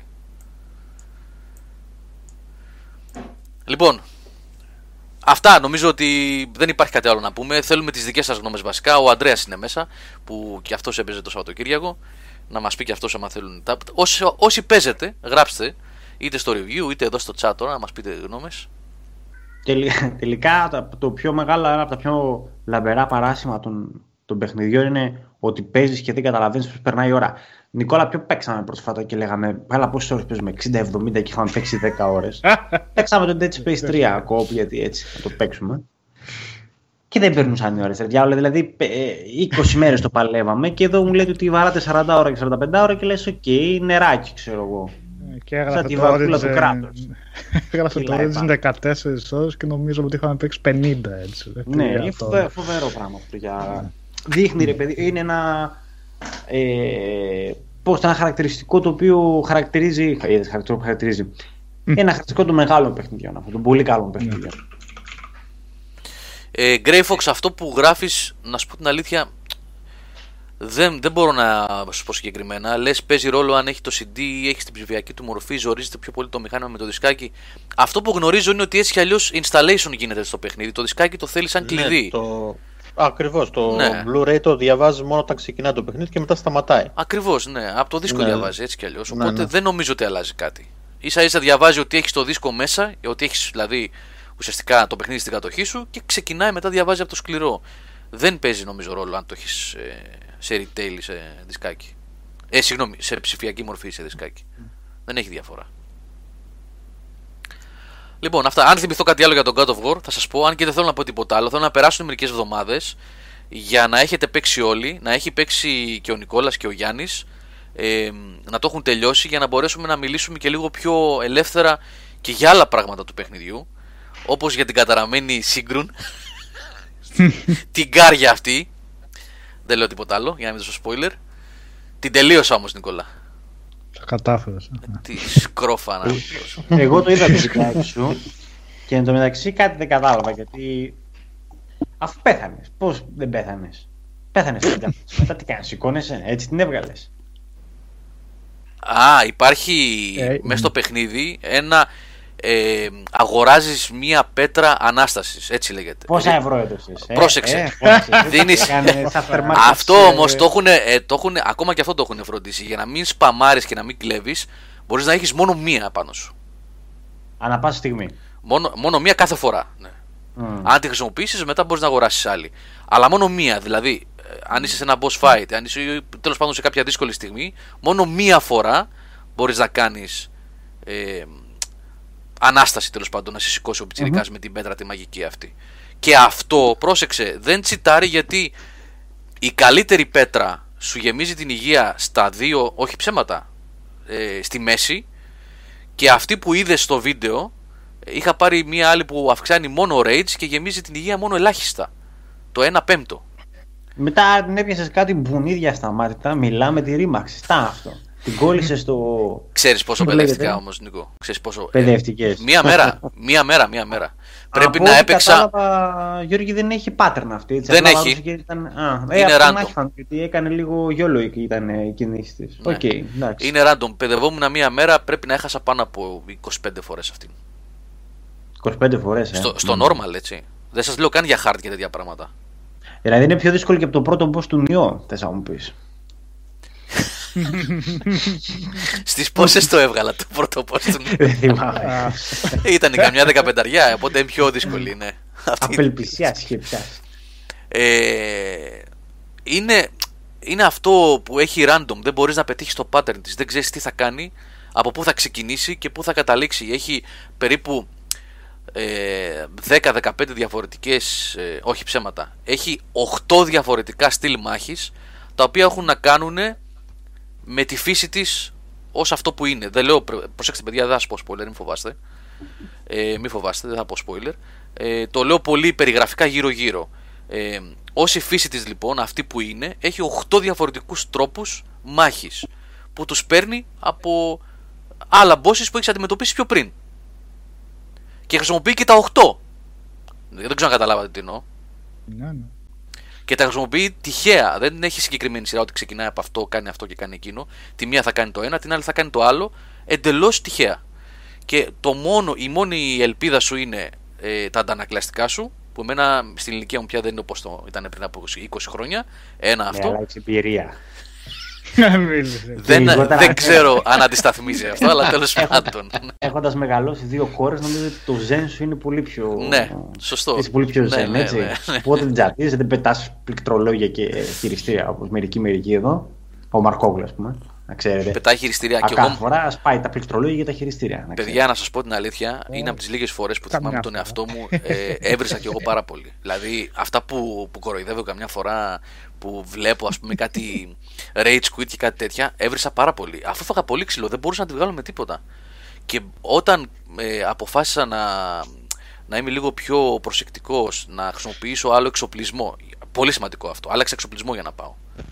Γιατί με αυτόν που είχα στην αρχή δεν έβγαινε με τίποτα. Ε, συγκεκριμένο όμως, όχι πιο ισχυρό, δηλαδή που να με κάνει πιο ισχυρό, αλλά που να μου δώσει κάποια attributes που βοηθούν στη μάχη, αυτή τη συγκεκριμένη μάχη. Ε, εντάξει, τι να σας πω τώρα. Πολύ βρυσίδι, ε. νευρίασα πάρα πολύ. Και εγώ πέταγα για, χειριστήρια. το, Ναι. για το The Surge σε κατευθείαν. Οχ, κατάλαβα. Αυτό άμα παίξει, θα σου πω. Θα σπάσει τηλεόραση. σε normal ένας, σε normal, αυτό λέω ότι ήταν, και, Ένας στο, ήταν και στο στο normal. επίπεδο δυσκολίας, εγώ πήγα να κάνω τη μαγιά να το ξεκινήσω στο hard και στο tutorial επίπεδο με σπάσαν στο ξύλο τα, τα πρώτα τα απλά τα μομπάκια και λέω εντάξει. Α το ευχαριστηθώ λίγο το παιχνίδι την πρώτη φορά που θα το παίξω και μετά βλέπουμε στη συνέχεια. Και ε, το, το Δεν hard δεν το- είναι, έχει κι άλλο ακόμα ένα, έχει και το God of Ναι. War, έτσι. Ναι. Δεν, ε, εγώ το περίμενα στα παλιά τα God of War ότι έμπαινες μέσα και έσφαζες ουσιαστικά. Δηλαδή θα έτρωγες και ξύλο, αν απέφευγες δύο-τρεις φορές επιθέσεις, την έβγαζες στην πάχη. Στο normal τουλάχιστον. Εδώ πέρα δεν είναι έτσι. Η μάχη, όλοι οι εχθροί ορμάνε κατευθείαν. Δεν έχει περιμένει ένας να έρθει ο άλλος ή κοντοστέκεται κάποιος. Συνέχεια πρέπει να είσαι γρήγορος. Οι αποφυγές, άμυνες, πάρει όλα αντανακλαστικά πρέπει να δουλεύουν ε, σε όλες τις στροφές. Το οποίο είναι πολύ θετικό, εντάξει. ναι. Κάνεις μάχες για ένα-δύο λεπτά που σου πετάει τους εχθρούς σε φάση και νομίζεις και, και, και σε γεμίζει αυτή η δράση. Γιατί είναι πολύ έντονη η στιγμή αυτή της μάχης. Λοιπόν, Όταν ξεκλειδώνεις και τα skills τα παραπάνω αναξύ που βγαίνουν και περι- περισσότερες κινήσεις και στον ε, κράτος και στον Ατρέα είναι, γίνεται εντάξει σκέτη απόλαυση. Και πολύ θεματικό το, το ξύλο που πέφτει. Σαν Shadow αυτό όχι ακριβώς, δεν είναι τέτοιες εξηγήσεις αυτό που γράφεις. Δεν το λέω στον αέρα γιατί μπορεί να θεωρηθεί και λίγο spoiler. Τώρα, εντάξει, στο chat όσοι το είδαν το είδανε. Αλλά δεν είναι, όχι, δεν υπάρχει κάτι. Ε, Απλά Απ, απ, πηγαίνει και τα παίρνει, ναι. Στο κρανίο. Ε, μ, λοιπόν, να περάσουμε σε κάτι άλλο τώρα. Νομίζω ότι πάμε πάρα πολλά πάλι και δεύτερη συνεχόμενη εκπομπή. Βέβαια, είπαμε, είναι ε, και το μεγάλο παιχνίδι της περίοδου μαζί με το Yakuza 6, να μην το αδικήσουμε. Γιατί έχω δει κάποια reviews, διάβασα το Σαββατοκύριακο και έχουν γραφτεί πολύ καλά πράγματα και γι' αυτό, ευτυχώς. Θα έχουμε νομίζω το review εκτός απρόπτου εντός εβδομάδας από τον Αλέξανδρο. Ε, ε, δεν έχει ακίνδυνο γκίκα, έχει επικίνδυνο γκίκα, όπως είπε ο Βλουμαριτήλης. Στα το χλαμάρια. παν της δεκαετίας ήταν αυτό. το παν της δεκαετίας. Ε, δηλαδή ήταν πολύ εύκολο. Δηλαδή, σε όποιον το είπα μετά. Στο φέρε στο κάνει πιάτο, ε. πέρασε. Ναι, ναι. Ε, Στο φέρε στο μοιάζει πιάτο. Μα ήταν έτσι όπως το είπες, ρε παιδί μου, στη φάση επάνω. Λέει ακίνδυνος γκίκα και λες εσύ αυτός δεν είναι ακίνδυνος γκίκα, είναι επικίνδυνος γκίκα. Αφού σκόναταν και ξανασκονόταν, ρε, τι να τον κάνει.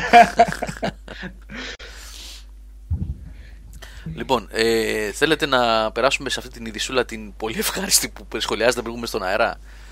Για να εξηγήσουμε και τι ακριβώς είναι αυτό, γιατί εγώ δεν το πολύ κατάλαβα, να με βοηθήσετε κιόλας.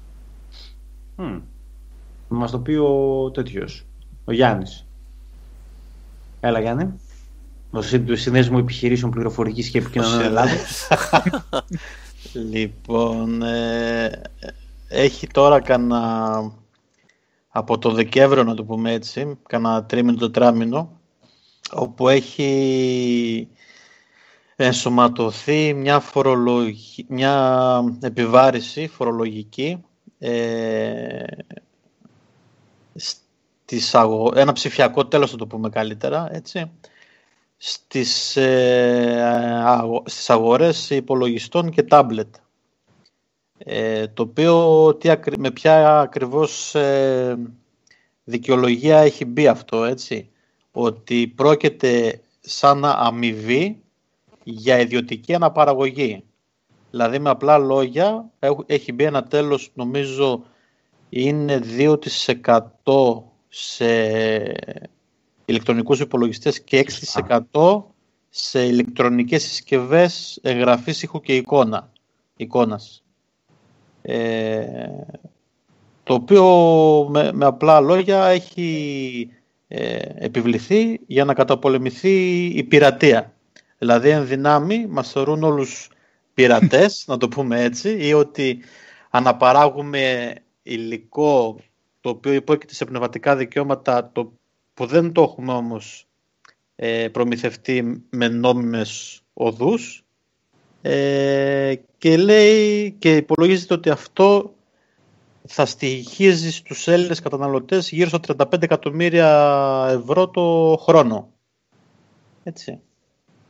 Αυτό όμως τώρα ποιο είναι το ζήτημα εδώ πέρα, το γενικότερο πλαίσιο, άμα το δούμε σφαιρικά, ότι είναι ακόμα μια επιβάρηση που μπαίνει ε, επιπρόσθετα σε κάποια άλλα τέλη, τα οποία εδώ και πολλά χρόνια πληρώνουμε, ε, πληρώνουν πρώτα εισαγωγής και μεταφέρεται αυτό, μετακυλείται αυτό σε εμάς σαν ε, τελικούς καταναλωτές, όπως είναι το τέλος ε, που υπάρχουν στα χαρτιά για φωτοτυπικά μηχανήματα, στα ψηφιακά μέσα, είτε CD, DVD κτλ.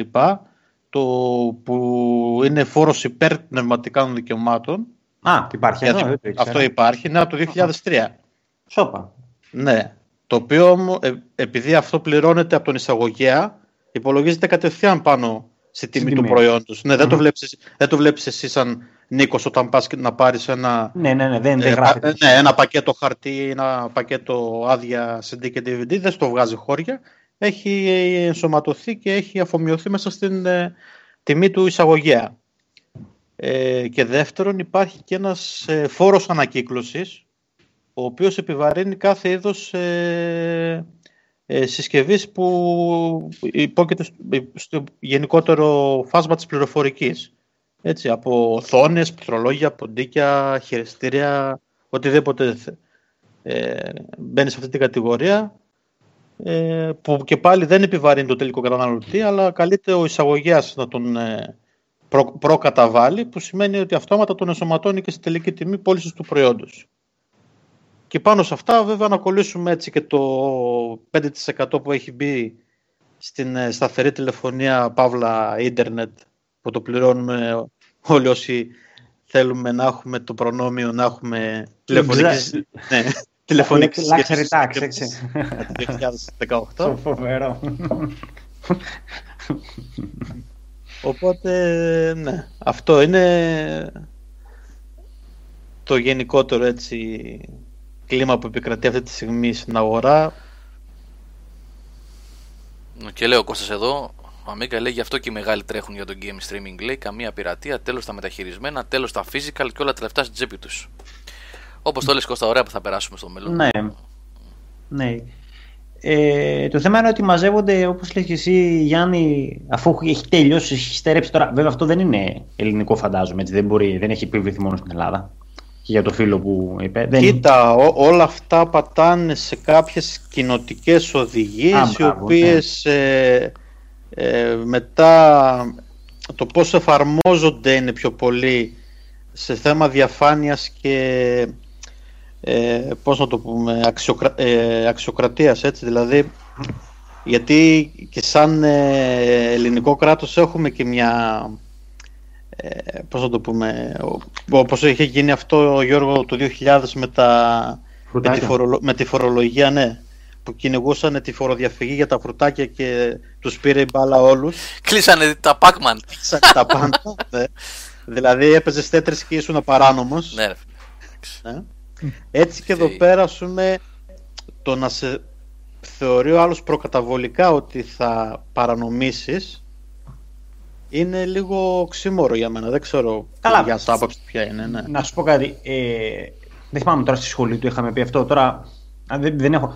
Και το ΦΠΑ ουσιαστικά αυτό είναι, ότι σε θεωρεί από την αρχή κλέφτη, γι' αυτό σε επιβαρύνει. Κατάλαβες. Υπάρχει μια τέτοια λογική. Αυτό το λένε όλοι οι οικονομολόγοι. Έτσι, ότι όσο πιο δηλαδή. ψηλό ΦΠΑ έχει μια χώρα, τόσο πιο πολύ σε θεωρεί κλέφτη. Ε, δηλαδή, όλη, όλη αυτή η έμεση, η, η, η φόροι που μπαίνουν πάνω στα προϊόντα έχουν αυτήν ακριβώς τη, τη λογική. Αλλά νομίζω ότι στην περίπτωσή μας έχουν στερέψει τα, άμεσα δεν μπορούν να φορολογήσουν κάτι άλλο στο άμεσα. Δεν μπορεί να ανέβει άλλο. Ναι, δεν μπορούν. Δεν μπορούν. Ε, okay. Μπορεί και να ανέβει, αλλά τέλος πάντων είναι παραπάνω από τα όρια αυτό. Οπότε με μικρά μικρά δηλαδή ακόμα και. Τι ξέρω εγώ που είχε μπει πριν κάποια χρόνια στην καρτοκινητή τηλεφωνία φορολογία. Τι άσχετο ήταν αυτό, ας πούμε. Τι, τι σημαίνει, δηλαδή πληρώνω 10 ευρώ και χειρίζομαι και μπορώ να έχω 8,80. Είναι όλοι αυτοί οι φόροι περίεργοι που μπαίνουν, στους οποίους στην καθημερινότητά σου δεν, δεν θα σε επηρεάσουν. Γιατί θα πεις τώρα, εντάξει, και okay, απληρώσω πόσο ρε εσύ για αν θα βγεις ένα σκληρό δίσκο αυτό σε έναν υπολογιστή; 2% είπες; Ναι, εντάξει. Μπορεί να είναι ε, από 2 ευρώ έως. Ε, τι να πούμε, ως 20. άμα δώσεις 1000 ευρώ ας πούμε να είναι 20, 20 ευρώ. Τα οποία εντάξει δεν φαίνεται μεγάλο το ποσό, αλλά αν, φαίνεται, σκεφ... αλλά αν είναι πολλά, σκεφτούμε το, το πολλά. τόπο πωλήσεων, ναι, τον ετήσιο, έτσι, βγαίνει ένα ποσό αρκετά υψηλό. Το θέμα είναι όμως να είναι και ανταποδοτικά τέλη, έτσι, να μην είναι φόρος για τον φόρο. Δηλαδή, τι- θε- θέλουμε 50 εκατομμύρια, πώς θα τα βρούμε; Οπ, βάλε εκεί ας πούμε 2%. Ε, ναι, έτσι. αυτό είναι. Αυτό είναι το ότι είναι εισπρακτικό μέσο αντί να είναι μέσο το οποίο όντως θα, θα πάνε τα λεφτά σε αυτούς που ίσως εκμετα, εκμεταλλευόμαστε εισαγωγικά την πνευματική τους ιδιοκτησία. Γιατί εντάξει. Όλοι.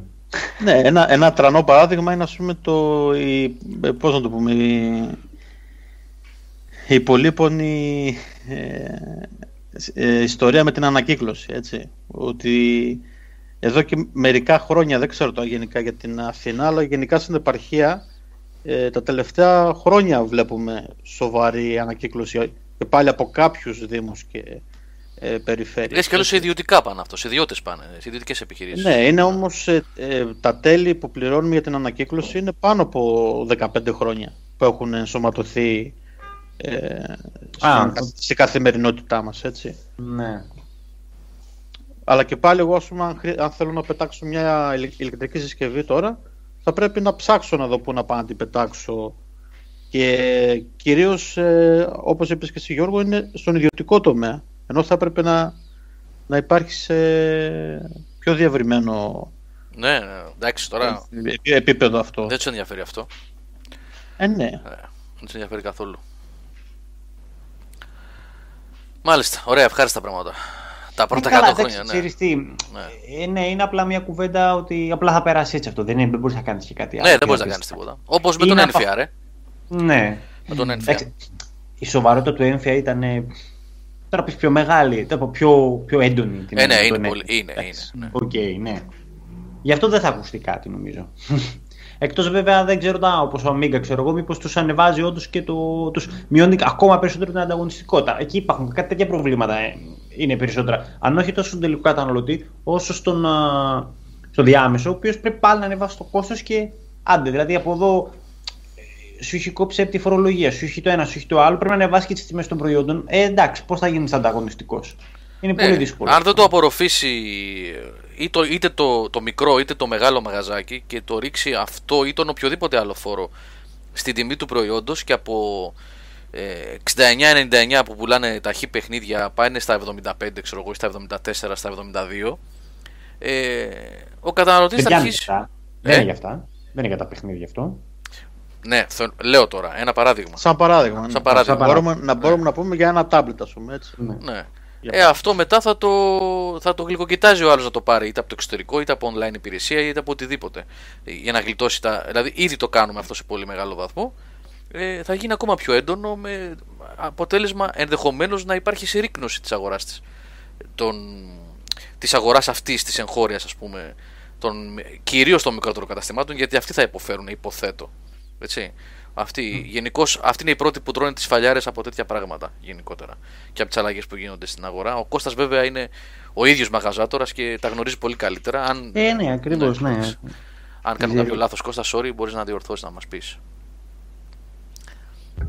Αλλά Γενικά γενικώς. όταν- Ναι. Όταν, ναι, όταν παίζουν και οι τιμές ας πούμε στο ευρώ, ξέρεις, το πρώτο που θα ψαλιδίσεις το κέρδος σου είναι έτσι. Δηλαδή όταν βλέπεις προσφορές ας πούμε και ο καταναλωτής έχει να επιλέξει μεταξύ 98, 99 και 100 ευρώ, εντάξει θα πάει στα 98. Όσο μικρό και να είναι η διαφορά, αλλά προφανώς είναι το περιθώριο κέρδος που έχει το κάθε κατάστημα, έτσι.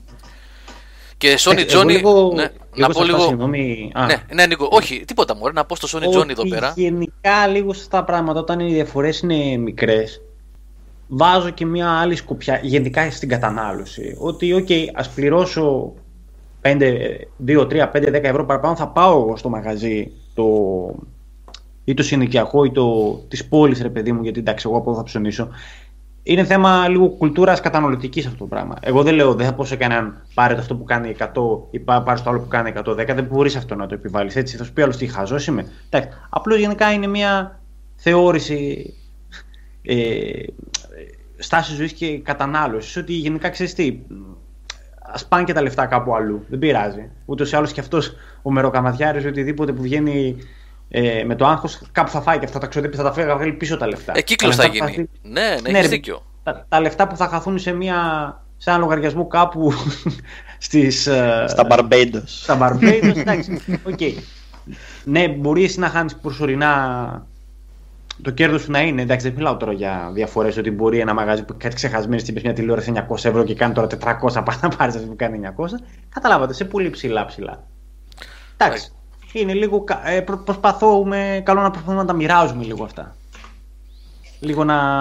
Όλοι, όλοι μπορούν, όλοι χωράνε να φάνε που λέει ο λόγος. Να ζήσουν μάλλον, να φάνε. Τέλος πάντων, γύρω, εντάξει. Αυτό το λέγαμε και πιο παλιά, Νίκο, έτσι με την. Ε, γενικά στην πληροφορική να έχουμε τη συνείδησή μας και το μετά, έτσι, την υποστήριξη. Δηλαδή, ότι ένα τοπικό μαγαζί, κάποιος ας πούμε, που τον ξέρουμε προσωπικά, θα μας υποστήριξει πιο άμεσα ή πιο ε, σύντομα από ότι να πας κάπου ναι, απρόθεπα. Ναι, ναι, ναι. Σίγουρα, σίγουρα, γιατί όχι. Ναι. Εντάξει, το γεγονός ότι πρέπει. Όχι, όχι πρέπει, δεν υπάρχει πρέπει, αλλά ότι είναι καλό να στηρίζεις ε, ειδικότερα τα πιο μικρά μαγαζιά που παλεύουν Προς, σε καθημερινό. Ε; Όχι όμως τα μικρά μαγαζιά που έχουν υπάλληλο απλήρωτο και που δεν είναι στο ΙΚΑ απλά για να είναι αυτός μάγκας. Είναι λίγο δύσκολο βέβαια.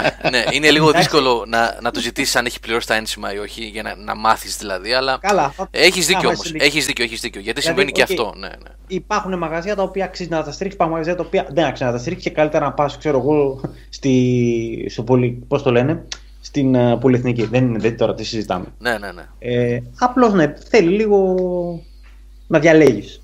Καλό να διαλέγεις. Αυτούς αυτό που αξίζουν να τους στηρίσεις και ας πληρώσεις ένα κάτι της παραπάνω. Ρε παιδί. Εντάξει, δεν τρέχει και τίποτα. Ε, και το καλύτερο που είπες είναι αυτό έτσι. Να μοιράζεται η πίτα σε όλους. Ε, ούτε από το ένα άκρο στο άλλο να, να πάμε έτσι προς Θεού. Δεν γίνεται. Όλοι μας ψωνίζουμε έτσι. Μην θεωρηθεί ότι αυτή τη στιγμή χτυπάμε το κεφάλαιο. Ναι. όχι, όχι, όχι, όχι, όχι, όχι. Προς Θεού, ναι, όχι. Έτσι. Απλά να μοιράζεται. Πείτε να είμαστε όλοι, παιδί μου, όσο το δυνατόν πιο αντικειμενικοί, να το πούμε, στις αγορές μας. Και να επιβραβεύουμε τους σωστούς επαγγελματίες. Ακριβώς. Αυτό, είναι, ναι, σωστό. αυτό είναι το πιο σωστό που μπορείς να κάνεις. Δηλαδή δεν λέμε να μην τα δώσεις τα λεφτά στην πολυεθνική και να πας σε αυτόν που, που περιέγραψες πριν, έτσι, το, τον businessman της, ε, της γειτονιάς, έτσι. ναι, το τσάκα το να πούμε, το μάγκα, ναι. που μπορεί να έχει κάνει δύο εκατομμύρια στο λογαριασμό, εντάξει, ναι. Αλλά ο καθένας ξέρει, ρε παιδί μου, και θα δει ποια είναι και τα μαγαζιά και τους ε, μαγαζάτρου οι οποίοι όντως και έχουν ανάγκη και αυτό που είπες, η προσωπική επαφή και το τι υποστήριξη θα έχει μετά. Είναι κακό αυτό. Αυτό δεν θα το δεις ποτέ σαν κέρδος, αλλά ναι, μπορεί να είναι. Γιατί θα το πας και θα στο φτιάξεις, ξέρω εγώ, που λέει ο λόγος. Και θα το έχεις την επόμενη μέρα ή σε δύο μέρες. Είναι όλα. Όλα ένας, πώς το λένε, όλα πρέπει να τα βάλεις από μια θεώρηση διαφορετική.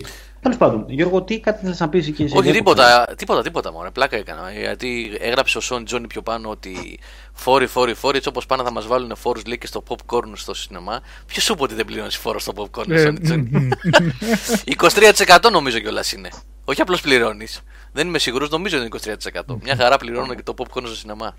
Νικόλα, εκεί στην Αγγλία τι παίζει με την αγορά των games και τα μικρότερα μαγαζιά; Ενώ δηλαδή πόσο, αν, αν έχεις αίσθηση, αν μπορείς να έχεις, ε, τους έχει επηρεάσει αυτή η κατάσταση με το digital κτλ. Ε, πρόσφατα ήταν που έκλεισε μια λυσίδα εδώ πέρα. Τα Toys R Us. Που ήταν. Ε, και άλλοι, και εκτός από το Toys R Us. Και άλλη μία ήταν. Ε. Ε, αυτή που ακούγεται πολύ καιρό, ο Γιώργο νομίζω και εσύ το είχες πει, είναι η game.co.uk έτσι. Ναι, τώρα τα game είναι τα πιο ιστορικά retail στην Αγγλία όπως θυμάμαι. Ναι. Καλά, εγώ... αυτά από ό,τι ξέρω και από συζητήσεις είναι λίγο περίεργο το πώς έχουν καταφέρει και έχουν επιβιώσει. Γιατί και χάλια προσφορές και δεν, ξέρω, δεν έχουν πολύ καλή ε, φήμη βασικά εδώ πέρα. Ε, Εσύ αυτό, αυτό το πρόγραμμα που έχει με την ενοικίαση, τι, τι είδους κατάστημα είναι, online είναι, είναι... Online, online. Α, είναι online Στα στέλνει με το ταχυδρομείο, τα στέλνεις κατευθείαν πίσω. Όπως έκανε το Netflix παλιά δηλαδή. Πολύ... Τι είναι; Τι; έστελνε DVD. Το Netflix έτσι ξεκίνησε. Με ενοικίαση. Α, okay, αυτό. Ναι, ναι, ναι. ναι. Ενοικίαση αλληλογραφίας ήταν το Netflix, έτσι ξεκίνησε. Ναι, ναι, έτσι ακριβώς και εδώ πέρα αυτό. Mm. Αλλά online, ναι, δεν νομίζω. Δεν ξέρω αν έχει και κάπου μαγαζί να πηγαίνεις, να παίρνεις. Οπότε. Εντάξει, ναι. ε, Α, αυτή έλα, και, Νίκο, ναι. και μια παρένθεση πάνω αυτό. Ε, μια ανάλογη κουβέντα έχει στηθεί κάποτε και πόσο πολύ θαύμαζαν τα, τα μαγαζιά τα οποία λειτουργούσαν χωρίς ε, ταμίες, έτσι. Υπήρχαν κάποιοι που έλεγαν καλό είναι λες και την καλημέρα σου, εντάξει, οκ, άλλοι έλεγαν τι γιατί να χάνω τον χρόνο μου. και έτσι γίνονται στην Αμερική. Και επειδή εσύ έχεις πάει παραπάνω φορές και ο Νίκος, Ρε παιδί, οκ, κερδίζεις χρόνο, δεν πας στον ταμία που λέει ο λόγος και κάνεις τα ψώνια σου. Μετά, όταν είδες τις ουρές στα Starbucks για να πάρουν δύο ώρες καφέ, τι διάολο είπες στο μυαλό σου. Λέει, ότι Όταν βλέπω τις ουρές στα Starbucks, ειδικά. δεν στη- άρρωστησε. Να σου πω Εγώ κάτι. άρρωστησα. Όταν- Ειδικά όταν στην ήταν 40 Ιθρή. άτομα. Ναι, ναι. Όταν είδα και εγώ, όταν κάθε πρωί που σηκώνομαι και πρέπει να σηκώνομαι μία ώρα πριν ακριβώς για να πάω να πάρω καφέ από τα Starbucks γιατί το ξενοδοχείο έχει 25 δολάρια ο καφές. και, και αναγκαστικά πηγαίνει στα Starbucks, δεν βρίζω το, το γεγονός ότι υπάρχει ταμεία και δεν είναι αυτόματο, αλλά το ότι όλα τα ζώα πάνε στα Starbucks.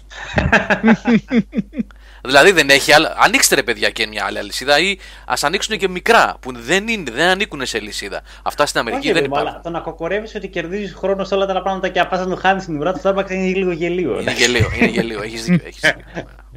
Στην Αγγλία έχει τα Κώστα Κώστα. Κώστα. Έχει τα κόστα, ναι, ναι, ναι, έχει τα κόστα. Εδώ έχει Ναι. τόσα πολλά καφέ που δεν έχεις θέμα. Όπου θες, από κάθε γωνία έχει καφέ. Ε, Εμένα ε, ε, αυτό μου αρέσει στην Ελλάδα. Ναι, Γιάννη, πες. Όχι, για αυτό που λέει, που λέει με, τις, ε, με τα καφέ. Εδώ, ειδικά στη Ξάνθη, πλέον έχουμε μόνο καφετέρες και φαρμακεία. ναι, ναι, ναι. ναι. δηλαδή έχει γεμίσει ο Κάθε τόπο. γειτονιά. Αυτό Όχι με το κάθε φαρμακείο. γειτονιά. Εγώ εδώ που μένω, Νικόλα, που είναι το κέντρο της Ξάνθης, σε μια απόσταση 100 μέτρων έχει 17 φαρμακεία. το απόγευμα έτσι και βγω έξω παθαίνω επιληψία από τις Από τις πινακίδες. των πινακίδες. Αττανέων. Ναι. Νομίζω ότι έχει προσγειωθεί κανένα διαστημόπλαιο από, το, από, τη, από την, πώς λένε, την ε, στενές επαφές τρίτου τύπου. εδώ. θα βγει ο εξωγήινος θα σε κάνει... Αυτό, αυτό για τα φαρμακεία, βέβαια, να σου πω την αλήθεια, βλέπω τι γίνεται εδώ γιατί έχει γίνει ε, πολύ της μόδας πλέον ε, στα μεγάλα αστικά κέντρα τα φαρμακεία, mini σούπερ μάρκετ, να το πω έτσι. Ε, είμαστε εκτός θέματος τώρα, αλλά επειδή έχει ενδιαφέρον αυτό που λες. Ε, έχω διαπιστώσει το εξής, ότι ανοίξανε δύο πολύ μεγάλα, ας πούμε τώρα, στον Σταυρωμένο. Ο Γιάννης θα ξέρει, ο Ντεζίρο που είναι στο chat μέσα, ε, τα οποία έχουν πάρα πολύ δουλειά, πάρα πολύ κόσμο. Είναι και το μετρό εκεί και είναι. Ε, για να καταλάβετε, ας πούμε, Σάββατο βράδυ ήταν ε, που είχα πάθει ένα έγκαυμα εγώ από κάποια δουλειά που έκανα. Πολύ άσχημο, πολύ άσχημο όμως, με μόλυνση και τα λοιπά. Ε, και πήγα φαρμακείο και ήταν, ε, το βρήκα αμέσως ε, ανοιχτό. Είναι 24 ώρες, 24 ώρο σχεδόν. Όμως ταυτόχρονα τα φαρμακεία της γειτονιάς, αυτά τα 2-3 που έχουμε εδώ, επίσης παιδιά δεν έχουν χάσει τον κόσμο τους. Δηλαδή, όλες οι γιαγιάδες, όλοι οι γείτονες εδώ, όλοι οι ταξιούχοι, εκεί συνεχίζουν να πηγαίνουν. Οπότε δεν ξέρω αν τελικά ε, τα παράπονα που έκαναν δεν μπορώ να το ξέρω. Έτσι. Α, μιλάω τώρα ως απλός καταναλωτής, δεν μπορώ να ξέρω βαθιά μέσα τι συμβαίνει. Έτσι, μια εικόνα. Ε, αν τελικά είχαν λόγο να παραπονιούνται τόσο πολύ για το ελεύθερο των φαρμακείων. Δεν ξέρω. Δηλαδή βλέπω ότι δουλεύει μια χαρά και με τα δύο φορμάτ. Και με τα σούπερ μάρκετ φαρμακεία δηλαδή και με τα της γειτονιάς. Βέβαια θα φανείς και Εγώ, μια, ναι, μια κουβέντα που είχα Γιώργο με έναν εδώ φαρμακοποιό στη γειτονιά μου είπε ότι το μεγαλύτερο όμως μέρο- μέρος του τζίρου τους πλέον είναι από προϊόντα ομορφιάς και Ομορφιάς. από... Ναι, Α. έτσι. Σωστό αυτό Δηλα- που λες. Ναι. δηλα- Δηλαδή πλέον ε, πας στο φαρμακείο για να πάρεις σαμπουάν ή να πάρεις ε, μια κρέμα περιποίησης κτλ. Και το μισό κομμάτι και παρακάτω είναι το κομμάτι του φαρμάκου έτσι που ούτως ή άλλως εκεί πέρα είναι αυτό που λες ότι ο καθένας έχει πλέον το δικό του και πάει Ναι. εκεί πέρα Ναι, ναι, ναι. ναι. Ε, πλέον εδώ όμως κάνουν και delivery τα φαρμακεία. Δεν ξέρω αν έχει φτάσει σε εσάς. Όχι, αυτό δεν το ξέρω να σου πω την αλήθεια. Ε, εγώ. όχι, εγώ δεν έχω ακούσει. Και μπορεί όμως, δεν είναι απίθανο. Ναι, δεν είναι αλλά απίθανο, σαν ναι. ιδιοκτήτης, όχι να έχει τώρα υπάλληλο και να πηγαίνει στην delivery, ιδιοκτήτης γιατί όχι. Και μου φαίνεται και πολύ λογικό, διότι μπορεί να έχεις κάνει να, έχεις να κάνεις και με πελάτες οι οποίοι αντικειμενικά δεν μπορούν να έρθουν στο μαγαζί σου. Ναι, εγώ δεν το λέω σα- σαν κακό. Ναι, υπάρχουν. ε, ναι, ότι έχει εξελιχθεί, ρε παιδί μου, λόγω του ανταγωνισμού και πλέον προσφέρουν και υπηρεσίες που πριν κάποια χρόνια, επειδή ήταν ίσως και κλειστό το επάγγελμα, δεν το θεωρούσαν ε, πρωτεύον, ας πούμε, να το παρέχουν αυτό.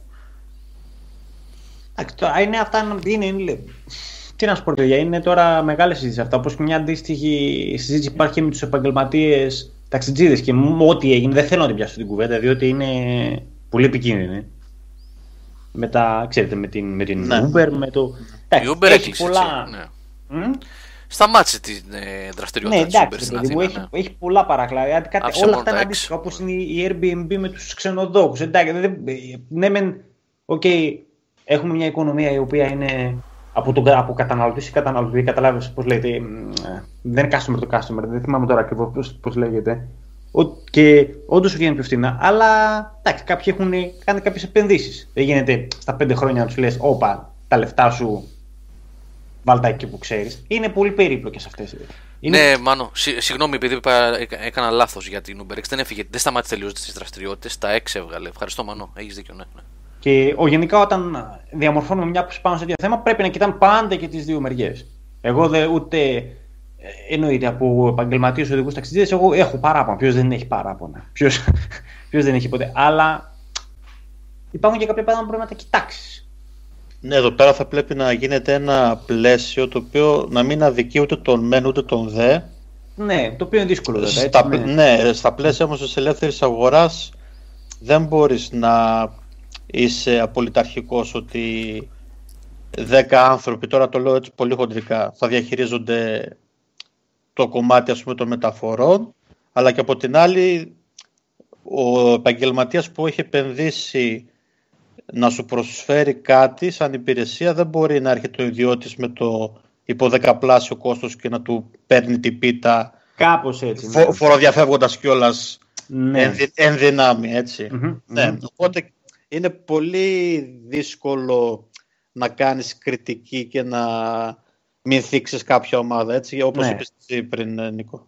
Ναι, και απ' την άλλη είναι ότι δεν μπορείς να μπαίνεις σε ένα ταξί και το ταξί να μυρίζει τσιγαρίλα μέσα. Ε, τε, τέλειωσε Ναι, αυτό. ναι. Τι είμαστε, στη δεκαετία του 80 είμαστε, ή να είναι ο. Χωρίς να θέλω, αν- αν και κάποιο παιδί να κα- καταλαβαίνει, δεν είναι ε, προσωπική επίθεση, αλλά δεν μπορεί άλλο να είναι στο αμάξι να μυρίζεις μέσα από το αμάξι. Τι θα κάνει, ε, θα πληρώσεις. Πληρώνει 50 ευρώ για να πας και να έρθεις από το αεροδρόμιο βραδινή ταρίφα. Ε, μ, ναι, ταρίφα δεν γίνεται. Ω, δεν είναι βραδινή. Τα 50 ευρώ αεροδρόμιο είναι κανονική ταρίφα. Ή κανονική 60 είναι το βραδινό. Ε, νομίζω κάπου εκεί είναι. Τέλος πάντων, οκ, είναι υψηλό ποσό όπως και να έχει. Έτσι, είναι ένα μεροκάματο αυτό ολόκληρο. Ε, ας είναι τουλάχιστον τα, τα τυπικά πράγματα σωστά. Από προσεκτική οδήγηση μέχρι. Ε, τα οποία αυτά τα προσφέρει από την άλλη μεριά. Υπάρχουν. Τέλος πάντων, παιδιά, μ, μην. ε, είναι, είναι πολύ ευαίσθητα θέματα. Ε, είναι αυτά λεπτά και- θέματα αυτά και πρέπει να ξέρεις και όλη την εικόνα να, για να Ναι, μπορέσεις. ακριβώς, ακριβώς, αυτό είναι το πιο. Ναι, οπο- όπως αντίστοιχα, ας πούμε, να το πάμε λίγο πιο συ- συγγενικά με αυτό που ε, πρεσβεύουμε, έτσι, είναι οι, τε- οι τηλεπικοινωνίες. Μια, μια πρόσφατη εμπειρία έχει ο Γιώργος, έτσι. Δηλαδή τόσα χρόνια όλοι κατηγορούσαν τον ΟΤΕ, ε, άνοιξε η αγορά, μπήκαν ιδιώτες, ε, στην αρχή είχ- υπήρχαν ας πούμε 20 εταιρείες. Ε, μίκ- μίκραινε, πώς να το πούμε έτσι, το ωφέλιμο μερίδιο ή το κα- κατα- κατακεφαλήν ποσό που μπορούσε να ξοδέψει κάθε νοικοκυριό. Ε, μείναν κάποιες εταιρείες, αλλά βλέπουμε ότι ε, δεν σηκώνει η αγορά τόσους πολλούς παίκτες και πλέον καταλήγουμε σε δύο-τρεις μεγάλους. Ναι, εκεί θα πάει το πράγμα. Έτσι. Ναι, ναι. Αντίστοιχα το ίδιο έγινε και με τις Ολιγοπόλιο θα τράπεζες. γίνει, ναι, ναι. Ναι, ναι, ναι. ναι. Όχι, δηλαδή, είναι. Δεν θα γίνει. ε, ναι, είναι, είναι πλέον. είναι, ναι, είναι. Αλλά εντάξει, μιλάμε για μια πολύ ακριβή business. Ναι. Έτσι δεν μπορεί ο καθένας να έχει στημένα δίκτυα και. Ε, Είναι ακριβή business αυτό. Δεν μπορείς. Δεν στείλεις Ναι. που λες εσύ Ναι. ε, ε, ένα καφέ να πουλάς καφέ. Χωρίς να θέλω να θίξω καθόλου το επάγγελμα αυτού που κάνει καφέ. Δεν είναι το ίδιο. Είναι μεγάλες επενδύσεις. Ε, είναι δεν, επενδύσεις μπορούν, αυτές. Ναι. δεν μπορούν να ανταπεξέλθουν τώρα μικρές εταιρείες στο Και πράγμα. είναι και εύκολα. πολύ παράξενο αυτό που συμβαίνει τώρα με τους παρόχους ε, ηλεκτρικού ρεύματος. Που είναι, δεν ξέρω και εγώ πόσοι έχουν εμφανιστεί και δεν ξέρω πόσοι μπορούν να αντέξουν σε μια τέτοια δύσκολη αγορά. Δηλαδή, νομίζω ότι και εκεί θα γίνει μετά από χρόνια ξεκαθάρισμα. Τώρα, ειλικρινά, έτσι από διαφημίσεις μόνο που έχω δει πρέπει να είναι 5-6. Ε, Εδώ Υπάρχει. πέρα είναι το εξής παράδοξο πάλι Γιώργο, έτσι, ότι ε, υπ- δεν, καταρχάς δεν γέμισαμε ξε- ξαφνικά στην Ελλάδα εργοστάσια που παράγουν ε, ρεύμα, έτσι. Στην ουσία είναι μεταπολιτές αυτοί οι- οι άνθρωποι, έτσι. Ε, οι εταιρείες, να το πω πιο σωστά. Ε, αλλά εδώ πέρα είναι το άλλο το οξύμορο ότι ε, νομίζω υπάρχει ο- οδηγία από την Ευρωπαϊκή Ένωση, δεν ξέρω αν είναι μνημονιακή ή όχι, ότι πρέπει να χάσει η ΔΕΗ κάποιο κομμάτι από την πίτα της. Και ε, νομίζω αυτοί όλοι που έχουν εμφανιστεί τα τελευταία 2-3 χρόνια παίρνουν ε, κάποια χρήματα για προβολή. Γι' αυτό έχει γίνει τώρα αυτό το Μ, Μάλιστα. που που έχεις παρατηρήσει. Ναι, ναι, ναι. Βέβαια, ο καιρός θα δείξει τι θα γίνει όταν θα κάτσει η σκόνη. Ας πούμε, θα, θα μείνουν προφανώς οι δύο-τρεις πάλι Η πιο μεγάλοι. ισχυρή, και- ναι, ναι, ναι, η πιο ισχυρή. έτσι, ναι. Γιατί Ε, είναι και πρόσφατο το παρελθόν, στο παρελθόν, έτσι, στο πολύ πρόσφατο παρελθόν, ο, που πήραν τα λεφτά και φύγανε. Ναι, σωστό, οι- σωστό, οι- σωστό. οι- Ναι, οι- ναι, ναι, ναι, πρόσφατο, πρόσφατο. Τα οποία τα φορτωθήκαμε πάλι όλοι εμείς μέσω της ΔΕΗ. Λοιπόν, ε, ο Μάνος λέει για τα ταξί προηγουμένως, όχι 35 λέει, ε, ο, συγγνώμη, όχι 35 το πρωί, 50 το βράδυ. Μάνο μου να σου πω κάτι από το Εγάλο, γιατί αυτό προφανώς έχει να κάνει από πού ξεκινάς και πού πας. Εγώ, τελευταία φορά που πήρα ταξί για το αεροδρόμιο, πριν από πολλά χρόνια, γιατί πλέον πηγαίνω με το μετρό ή με το express λεωφορείο που είναι κοντά εγώ από τα κτέλ που πηγαίνω και πηγαίνω είτε με 6 είτε με 10 ευρώ. Ε, εγώ 35 ευρώ δεν είχα δώσει ούτε πριν από 5-6 χρόνια για το ταξί. 40-45 το ελάχιστο είναι. Από, ήτανε τότε που είχα πάει εγώ από Εγάλεο αεροδρόμιο. Ε, αντιλαμβάνω όμως ότι αυτό έχει να κάνει και από πού ξεκινάς να φτάσεις μέχρι το αεροδρόμιο και η τιμή μεταβάλλεται. Έτσι. Ε, και ο Καμένος λέει δεν είναι το ίδιο Γιώργο, οι γραμμές δεν είναι της ΔΕΗ αλλά του ΔΔΕ, η ΔΕΗ μόνος σε τιμολογεί. Οπότε το δίκτυο δεν ανήκει στη ΔΕΗ εννοείς και μπορούν να μπουν και άλλοι και να. Ναι, αυτή είναι πλέον μόνο πάροχη. Ο, το δίκτυο είναι του ΔΕΔΕ. Ναι, Έτσι. μάλιστα. Ναι, Γι' αυτό και αλλάζει μόνο η τιμολόγηση. Δεν αλλάζουν αυτά που πληρώνεις σαν, ε, δηλαδή όταν παίρνεις ένα λογαριασμό του ηλεκτρικού ρεύματος, έχει κάποιες χρεώσεις πέρα από το ρεύμα που κατανάλωσες. Έτσι. Ναι. Ναι. Οκ. Λοιπόν, ε, βέβαια δεν έχουμε να μιλήσουμε, έχουμε να μιλήσουμε για gaming περίπου 40 λεπτά, αλλά εντάξει δεν νομίζω ότι πειράζει. Πολύ ωραία ήταν αυτά. Ε, Μας πήγε λίγο πέντε παραπάνω. Α, ναι, Καλό είναι. Δεν πειράζει. Ε, απλά έχουμε ένα θέμα για gaming που δεν έχουμε σχολιάσει. Άμα θέλει ο Νικόλας, που δεν τον έχουμε ακούσει τόση ώρα, δεν μιλάει γιατί δεν ζητά της Ελλάδας ο κύριος, κατάλαβες; Τιμολογείται Δεν από. είναι κύριος- βέβαια αυτά που λέω. Ο κύριος μπαίνει, κλικάρει Amazon. Α, αγόρασε μου τα πάντα Amazon φέρτα μου. Μα, μπράβο. με, με drone, με drone στο μπαλκόνι. Αυτή έτσι. αυτή είναι λοιπόν. να, να δω που θα έχετε να δουλεύετε μετά. Buy Θα everything. καθόμαστε έτσι. Το- αυτό ήταν βέβαια το ωραίο έτσι. Να αναλαμβάναν τα πάντα το ρομπότ και εμείς έτσι με ένα ισότιμα να αράζαμε και να παίζαμε video games και τέτοια πράγματα. ε. Καλά, Υπάρχει ένα πολύ ωραίο επεισόδιο στο Electric Dreams ε, με το concept αυτό. Το οποίο βέβαια δεν, δεν έφτασε σε- στο πολύ ωραίο έτσι, αποτέλεσμα που περιέγραψες εσύ, να καθόμαστε να παίζουμε video games. Κάτι άλλο έγινε, το τέλος του κόσμου, αλλά τέλος πάντων. Βγήκε ο Terminator. τους έφαγε. ε, σχεδόν. Η Sarah Connor. Ναι. Sarah Ρε παιδί, Connor. θα, θα, θα μας δώσει η AI 15-20 χρόνια να αράξουμε, έτσι. Ναι. Και το ποιο είναι έτσι, και το Children of Men Μετά είναι μας έτσι. κάνει μπαταρίες. Ε, Και μετά να μας κάνουν τη στήλη, ναι. Θα πει, αράξτε μέχρι εμείς να, να τα βρούμε, να βγάλουμε άκρη και μετά θα πατήσει το κουμπί, ρε παιδί μου. Λοιπόν, Νίκ, άμα θες πες λίγο για το Battletech πριν πάμε σε διάλειμμα για να πάμε και σινεμά και να κλείσουμε. Εκτός αν δεν θες, θες να πάμε σε κατευθείαν ε, στο διάλειμμα, ό,τι θες εσύ. Όχι, ναι, ας πούμε λίγο για το... Γιατί είναι, νομίζω ότι είναι από τις καλές περιπτώσεις της περίοδου. Δεν είναι τα, από τα μεγάλα ονόματα, ε, αλλά είναι συμπληρωματικά είναι καλό παιχνίδι. Ή κάνω λάθος. Όχι, δεν- βγήκε- δεν θυμάμαι τι μου βγήκε πες. καλό παιχνίδι. Α, Βγήκε καλό το παιχνίδι τελικά, το Battletech. Εγώ να ξέρετε δεν είχα ιδέα για το σύμπαν Σύμπαν. του Μμμ. παιχνιδιού.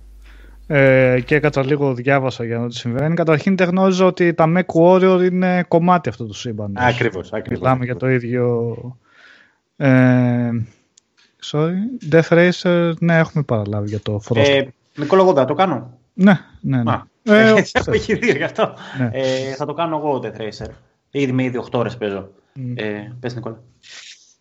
Ε, ναι, μιλάμε για ένα πολύ πλούσιο σύμπαν και το μεταξύ είδα ότι βγήκε, είχε βγει, ξεκίνησε από επιτραπέζια, το- σαν Battletech, σαν Battle Droids αρχικά, αλλά κάτι είχε προβλήματα με τις Λούκας Λούκας και το αλλάξαν το όνομα. Αυτός ο Γιατί Λούκας το- θα άφησε τίποτα για τον κόσμο ή. Για- Και Το τα ονόματά Droid- μας θα, θα κάνει Κάτι που trademark λες, αυτός. Ήταν δικιά του εφεύρεση, ήταν δηλαδή, δεν μπορώ να καταλάβω. Μπορεί Τώρα, βέβαια. κάθε, Πιάνω. κάθε φορά που, που θα λέμε αυτός παίζει solo στην κιθάρα, θα πρέπει να δίνουμε ποσοστά στον Λούκας για το Han Solo; Κανονικά. Πλωμαριτέλη, επιχείρησα να κάνω κάτι δικό σου, αλλά είμαι πολύ αποτυχημένος σε αυτά. Δεν... Τι είπες ρε Μάρκο, τι ήταν αυτό; Έλα, συνέχισε Νικόλα. Ε, ναι, από επιτραπέζια ξεκίνησε την ίδια περίοδο, περίοδο για χρονιά περίπου με τα Warhammer. Τώρα το ένα όμως έγινε πασίγνωστο, το άλλο Καλά, φαντάζομαι και αυτό είναι γνωστό. Το, επειδή δεν το ξέρω εγώ, δεν σημαίνει ότι. Απλά το έχουμε δει πολύ λιγότερο σε παιχνίδια. Εν πάση περιπτώσει, το Battletech είναι στα πρότυπα του XCOM. Ε, δηλαδή έχουμε μια βάση, τα αναπτύσσουμε, δεν έχει το βάθος που έχει, όχι ότι έχει κάποιο βάθος και βάση του XCOM, του XCOM, απλά εδώ η ουσία είναι στις turn-based μάχες με τεράστια mechs, ε, δηλαδή αυτά τα δίποτα, τα άρματα που έχουμε σαν το Metal Gear. Ε, μπορούμε να έχουμε τέσσερα κάθε φορά στην ομάδα και να σπέρνουμε το πανικό. Το ενδιαφέρον είναι ότι ε, και οι ίδιοι δημιουργοί δεν θέλαν να βάλουν κάποιο σύστημα κάλυψης όπως έχουν τα XCOM, γιατί όπως είχαν πει θα ήταν ίσως λίγο γελίο να βλέπεις αυτά τα θεόρατα μηχανήματα να κρύβονται από, από δέντρα. Από... Κάτσε να κρυφτώ πίσω από ένα θάμνο. Ναι, δεν θα κάνω ναι. και θόρυβο. Σαν κάτσε να βλέπω πίσω από το δέντρο και το μηχανή ποιο θα δουλεύει έτσι. Άλλος κρύβεται, ξέρεις. Ε, οπότε για να το αντισταθμίσουν αυτό το έχουν πάει στο πολύ επιθετικό το παιχνίδι. Δηλαδή τι συμβαίνει. Ενώ δεν έχει κάλυψη, το παιχνίδι μας δίνει evasion points, δηλαδή πόντους αποφυγής, όσο μεγαλύτερη απόσταση καλύπτουμε στο γύρο μας. Ε, πρώτα γίναμε να κοιτηθούμε, μετά να πυροβολήσουμε. Αν καλύψουμε το έπακρο, το maximum της απόστασης, θα πάρουμε, ξέρω εγώ, τρεις πόντους αποφυγής. Το οποίο σημαίνει ότι όταν προσπαθήσει να μας πυροβολήσει ο άλλος, θα έχει περισσότερες πιθανότητες να αστοχήσει. Οπότε με αυτόν τον τρόπο το παιχνίδι συνέχεια σε οθεί να είσαι σε κίνηση, να στέλνεις τις μονάδε σου δεξιά-αριστερά και αλλάζει λίγο τη δυναμική της μάχης σε σχέση με αυτά που έχουμε συνηθίσει κυρίως από τα XCOM τα πρόσφατα που ξέρεις στα, ε, μετρημένες κινήσεις, δύο βήματα εκεί αποκάλυψα, κάλυψα τα καβούρια έτσι. Εδώ πέρα συνέχεια στο τρέξιμο. Επίσης αν και στην αρχή το παιχνίδι φαίνεται πολύ εύκολο με κακή AI. Αυτό συνέβη επειδή ε, και οι εχθροί είναι χειρο, έχουν πολύ χειρότερα μέσα από τα δικά μας και η AI, AI κάνει κάτι αψυχολόγητες κινήσεις, αλλά όσο προχωράει το παιχνίδι αρχίζει και πέφτει πολύ ξύλο. Αν, αλλάζει, δηλαδή καταλαβαίνεις ότι τελικά έκανε το tutorial το παιχνίδι, δεν, δεν σε κρατάει από το χέρι. Οπότε είναι, είναι πάρα πολύ απαιτητικό έχει πάρα πολύ σημασία δηλαδή το, για την επιτυχία μιας μάχης πώς θα εξοπλίσει το ΜΕΚ. Έχει, καταρχήν έχει πολύ μεγάλη ποικιλία από ΜΕΚς, διαφορετικούς τύπους, διαφορετικούς υποτύπους ε, από κάθε μοντέλο, ε, διαφορετικές κατηγορίες, ελαφριά, δυνατά κλπ. Έχει μεγάλη ποικιλία σε οπλισμό. Ε, πρέπει ο καθένας να αποφασίσει, θα βάλει ανάλογα με το ε, πώς το βολεύει να παίξει, δηλαδή θα βάλεις laser που δεν χρειάζεται σφαίρες αλλά υπερθερμένη το mech, θα βάλεις πυροβόλο όπλο που κάνει πολύ ζημιά αλλά είναι πάρα πολύ βαρύ οπότε θα πρέπει να κόψεις λίγο από το armor, ξέρω εγώ, την, ε, τη θωράκιση του mech. Έχει, όσο γίνεται πιο απαιτητικό παιχνίδι θέλει και περισσότερη σκέψη για το πώς θα εξοπλίσουμε τα mech μας και τι ρόλο θα έχουν στο πεδίο της μάχης. Δεν γίνεται δηλαδή random να πετάξουμε μέσα ε, mechs και να πούμε ότι εντάξει απλά θα βαράμε δεξιά αριστερά και θα κερδίσουμε. Ε, και είναι καλό αυτό γιατί το πηγαίνει σιγά σιγά το παιχνίδι επειδή ξεκινάει εύκολα και σιγά σιγά αρχίζεις και καταλαβαίνεις ότι ναι, δεν μπορώ να τα στέλνω από default όπως είναι τα Mac. Πρέπει λίγο να μπω μέσα στη βάση μου και να εξοπλίσω ε, όσο καλύτερα γίνεται. Ανάλογα με το πεδίο της μάχης που θα πάμε, ανάλογα με τον εχθρό που θα έχουμε. Ε, Ανδρέα, ναι, έχει multiplayer. Ένα versus one versus, ένα συναντιόν ενός. Ε, δεν το έχω δοκιμάσει ακόμα αυτό, γιατί το παιχνίδι δεν έχει... Αύριο βγαίνει κανονικά, νομίζω. Ε, οπότε δεν είναι ακόμα αυτό ανοιχτό, αλλά το campaign που έχει είναι, είναι τεράστιο, είναι τεράστιο, πραγματικά. Έχει κεντρικές αποστολές οι οποίες γίνονται όλο και πιο απαιτητικές. Και από εκεί πέρα έχει random generated αποστολές οι οποίες είναι καλό αυτό το random στοιχείο που έχουν γιατί όντως πηγαίνεις σε διαφορετικά πεδία μάχης και το βοηθάει κιόλας ακριβώς ότι δεν χρειάζονται, δεν, πρέπει να υπάρχουν, δεν υπάρχουν σημεία ε, κάλυψης, οπότε δεν χρειάζεται κάτι πιο εξειδικευμένο να υπάρχει μέσα. Οπότε εκεί που αλλάζουν, που έχει υψομετρικές διαφορές, ε, μπορεί να υπάρχει λίμνη σε κάποιο σημείο, οπότε αν μπει εκεί πέρα το, το Mac μπορεί να κουλάρει πιο εύκολα για να πυροβολάει κλπ. Και αυτό το random στοιχείο μπορεί να το παίζεις δεν ξέρω, για ως πώς να το βαρεθείς. για δεκάρα δηλαδή. Υπάρχουν πολύ μεγάλη ποικιλία αποστολών. Ε, πολύ ε, μεγάλη ποικιλία ακριβώς επειδή υπάρχουν πολλά διαφορετικά mechs κάθε φορά θα βρεθ, ε, βρίσκεσαι αντίθετα αντιμέτωπος με καινούρια ομάδα με άλλη πρόκληση. Ε, το αδύναμο σημείο όμως του παιχνιδιού, γιατί δεν είναι όλα τέλεια, είναι ότι η μηχανή γραφικών του δυστυχώς είναι πολύ παροχημένη. Δηλαδή στην αρχή όταν πρωτομπαίνει σε μάχη χτυπάει λίγο άσχημα. Είναι λες και έχει βγει λίγο από... Ε, δεν ξέρω, Θυμ, θυμίζει, ναι, θυμίζει κάτι strategies εκεί στις αρχές του 2000 νομίζω. Mm. Είναι λίγο...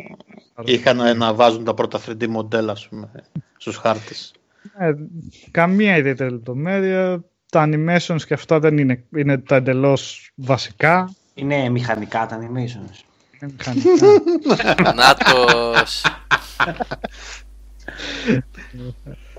και το ηχητικό τομέα που και αυτός σχολαίνει λίγο. Δηλαδή, δημιουργεί ακόμα περισσότερο την αίσθηση του άδειου περιβάλλοντος. Δεν περιβαλλοντικοί ήχοι αποσιάζουν και ομιλίες δυστυχώς δεν έχει, που αυτό βλάπτει το, το σενάριο που είναι απλά κείμενα. Που είναι μεν συμπαθητική ιστορία, αλλά ε, λίγο όταν βλέπεις μόνο κείμενα μπροστά σου σε τέτοιο είδου παιχνίδι κιόλας. Όταν λες συμπαθητική ιστορία, σημαίνει ότι δεν έχεις παρακολουθήσει καθόλου και δεν σε απασχόλησε ούτε για 10 λεπτά η ιστορία του. Την έχω παρακολουθήσει, αλλά θα σου πω ίσως την παρακολουθώ επειδή είναι να γράψει το review. Διαφορετικά. το θέμα είναι όμως ότι παρακολουθώ δεν είναι εντελώς ακαρία. Εντάξει, παρακολουθιέται η ιστορία. Απλά δεν είναι από αυτά τα παιχνίδια που θα πεις ας δω και τι συμβαίνει. Έτσι. Αλλά είναι στα θετικά ότι έχει μια αλφα γραφή, ρε παιδί μου. Δεν είναι ότι άιντε πετάξαμε μέσα. Και όποιος το αρέσει να κάνει, μάλλον όποιος έχει ασχοληθεί και λίγο με το σύμπαν, είναι αυτό ότι συνέχεια υπάρχουν ορολογίες και επεξηγήσεις για τις ορολογίες για το τι συμβαίνει γενικότερα στο σύμπαν και τι σημαίνει ο κάθε όρος που χρησιμοποιείται μέσα. Εν τω μεταξύ και με Horror περιμένουμε, έτσι. Ναι, ναι, ναι. Με Horror έχετε παίξει καθόλου, γενικώς; Ε, είχα παίξει το 4, εγώ θυμάμαι, στον υπολογιστή με joystick κανονικά το είχα κατευχαριστεί. Ε, με πόσα joystick το έπαιξες; Τι εννοείς; Δεν είχε, ή το online είχε τα πολλά κουμπιά. Κάποιο ήθελε πάρα πολλά κουμπιά. Δεν μπορώ να θυμηθώ. Ή έφταναν; Ε, δεν ξέρω, αυτό που είχα. Mm. Το... το online μπορεί να ήταν. Το online ήταν που ήθελε, που θέλει εκεί να τα controller, τα, τα ξέρετε πια έτσι. Εγώ, ε, εγώ έχω παίξει Steel Battalion με το controller αυτό τη Capcom. Πιάνετε; Ε, ε, εντάξει, ας πούμε ότι ναι. όχι στο πρώτο Xbox, όχι στο 360. Στο, στο, στο, πρώτο, στο πρώτο στο ήταν. Πρώτο, ναι. στο πρώτο ήταν, ναι. Ευκαιρία αυτό. Όταν το πρωτοβάζεις μπρος στο δέος. Είχα διαβάσει εγώ όλο το μάνιο 60 σελίδες. Πάω να αρχίσω την αποστολή, πατάω το start, λέω τώρα τι. Ανάβουν 80, 80 φωτάκια ανάβουν εκείνη τη στιγμή. τα χάνεις, τα χάνεις. ναι, ναι. Το έχεις, Νικόλα. Είχα, ναι. Το Α. είχα. Πακέτο το παιχνίδι, Μάξι. Πολύ δύσκολο, έτσι. Πολύ δύσκολο. Και ήταν αυτό, ήταν τέτοιο. Ε, ας πούμε roguelike. Με την έννοια το ότι όταν έχανες ε, τελείωνε το μεξ σου. Απ' την αρχή. Ναι, ναι, ναι. Το μεξ σου δηλαδή καταστρεφόταν, το παιχνίδι σε πήγαινε από το σημείο 0. Και είχαμε, ε. Ε, είχαν βγει κάτι κόλπα τότε στο πρώιμο ίντερνετ. Τι να κάνεις, να τρέξεις την ώρα που χάνεις και βλέπεις τις πρώτες φλόγες. όταν πλέον ναι, να τρέξεις να πατήσεις το power button για να μην προλάβει να κάνει save. Να, να μην προλάβει να κάνει το save για να. Ναι, ναι. Ε, εγώ το είχα φτάσει σε επίπεδο, το είχα βγάλει το είχα τερματίσει 4-5 φορές και μετά πήγαινε New Game Plus, Plus, Plus, πήγαινε και κρατούσε τα λεφτά σου στα Mex που είχες πάρει με υδρότα, κανονικό. Και σε κάποια φάση άρχισε να φτάσεις σπίθες να κάνει έτσι και τα λοιπά και δεν πήρα χαμπάρι όταν αναβώσουμε το eject button γιατί είχε eject το, ναι, το ναι, παιχνίδι ναι, ναι. για σώσει το πιλότο, θα χάσει το Mech αλλά θα έχεις τα άλλα τουλάχιστον. Είχε eject button το οποίο είχε και καπάκι κιόλας. Ναι, ναι, ναι. Και το βλέπω ξαφνικά game over και τι έγινε, γιατί, πώς, περιττώ να πω τελευταία φορά που το έπαιξα εκείνη, έτσι μετά από... Λοιπόν, ε, να ξέρω να ρωτιέμαι, ναι. Γιώργο, πώς κρατιέται σήμερα, γιατί τότε το βλέπαμε και ήμασταν με το στόμα ανοιχτό, αλλά κάτι μου λέει ότι αν το βάλεις τώρα θα τρομάξεις λίγο με pop Κοίτα, να σου πω κάτι, το σκέφτομαι πολύ καιρό και το έχω ξανασυζητήσει, νομίζω, εκτός αέρα. Το είχαμε πει με το Σάββατο, το είχα συζητήσει, δεν θυμάμαι ότι θέλω οπωσδήποτε να κάνω ένα βίντεο για το συγκεκριμένο πράγμα γιατί το έχω και το περιφερειακό και δεμένο κιόλας, δηλαδή στημένο. Όχι με στο σπίτι, στην αποθήκη, αλλά είναι έτοιμο. Ε, στο θα... hangar. Στο hangar, έτσι. στο hangar κυριολεκτικά όμως, ναι. Ε, τώρα που θα πέσει νέκρα, γιατί θα πέσει νέκρα με κάποιες εξαιρέσεις 5-6 τίτλων μέχρι τα τέλη Μαΐου, ε, νομίζω σίγουρα θα, θα το κάνω. Θα το κάνω το βίντεο αυτό να δουν και τα νέα παιδιά κυρίως. Με τι παλαβομάρες ασχολούμασταν μερικά χρόνια πίσω και τι έβγαζε η βιομηχανία. να το, το έβαλε, αυτό να το βάλε ο Γιάννης στο chat.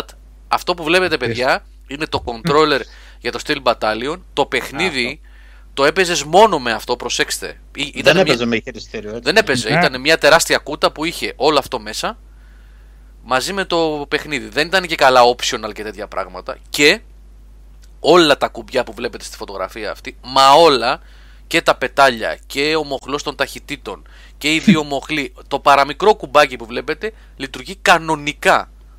Δεν είναι τίποτα για φιγούρα εκεί και ψεύτικο. Όλα. Καταρχήν, Ναι. μόνο, μόνο για να βάλεις μπροστά το Mac ή- ήταν διαδικασία. Όταν ξεκινούσες πρώτο το παιχνίδι δεν ήξερες πώς θα βάλεις μπροστά αυτό το πράγμα. Δεν είχε απλά ένα κουμπί πατάς. Για να βάλεις στα- μπροστά στα- γύριζες στα- 7-8 διακόπτες. Ναι, έπρεπε να ανοίξουν κάποιες μπάρες στα καύσιμα, ξέρω εγώ τι άλλο εξηγούσε. Να ανοίξει...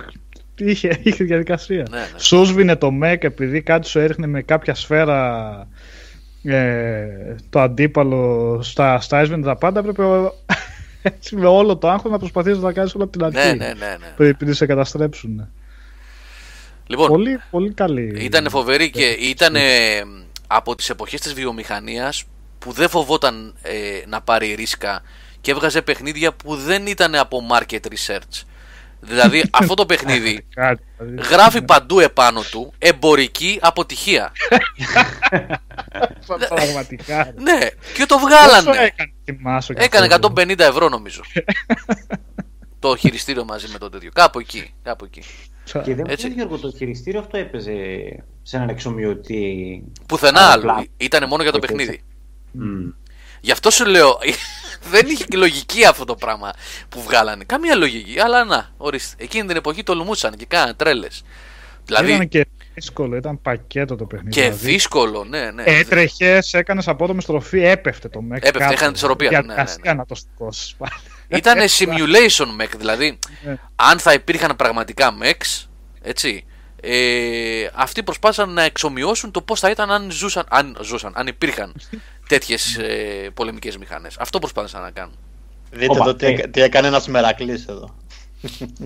Τι έχει κάνει αυτός; Έτσι. Έχει βάλει και Αυτό- κόκκινο τηλέφωνο αυτός. Νούκεμ, Μέση στο νούκεμ. ΝΑΤΟ το μέση. Είχε βγει και το 2 που είχε και online κιόλας θυμάμαι. Ε, Δεν το ήταν δύο. ακριβώς δύο, ήταν σαν ε, το ίδιο, απλά χώσανε Ναι, και ναι, ένα χώσανε και το λίγο. multiplayer. Ναι, ναι, ναι. ναι. Ε, Μέρζο, Αντρέα, το Χότα είναι που είναι δύο joystick μαζί. Ναι, αυτό νομίζω. Που είναι- είναι. Αυτό είναι. Δύο. Ένα, δι- ένα που είναι το κλασικό το joystick, βέβαια. Το κλασικό, καθόλου κλασικό. Δεν κλασικό που έχει κουμπάκια διάφορα. Και έχει και ένα άλλο δίπλα με κάτι κυλινδρικά που γυρνάς. Δεν θυμάμαι ακριβώς αυτό είναι. Το Χότα.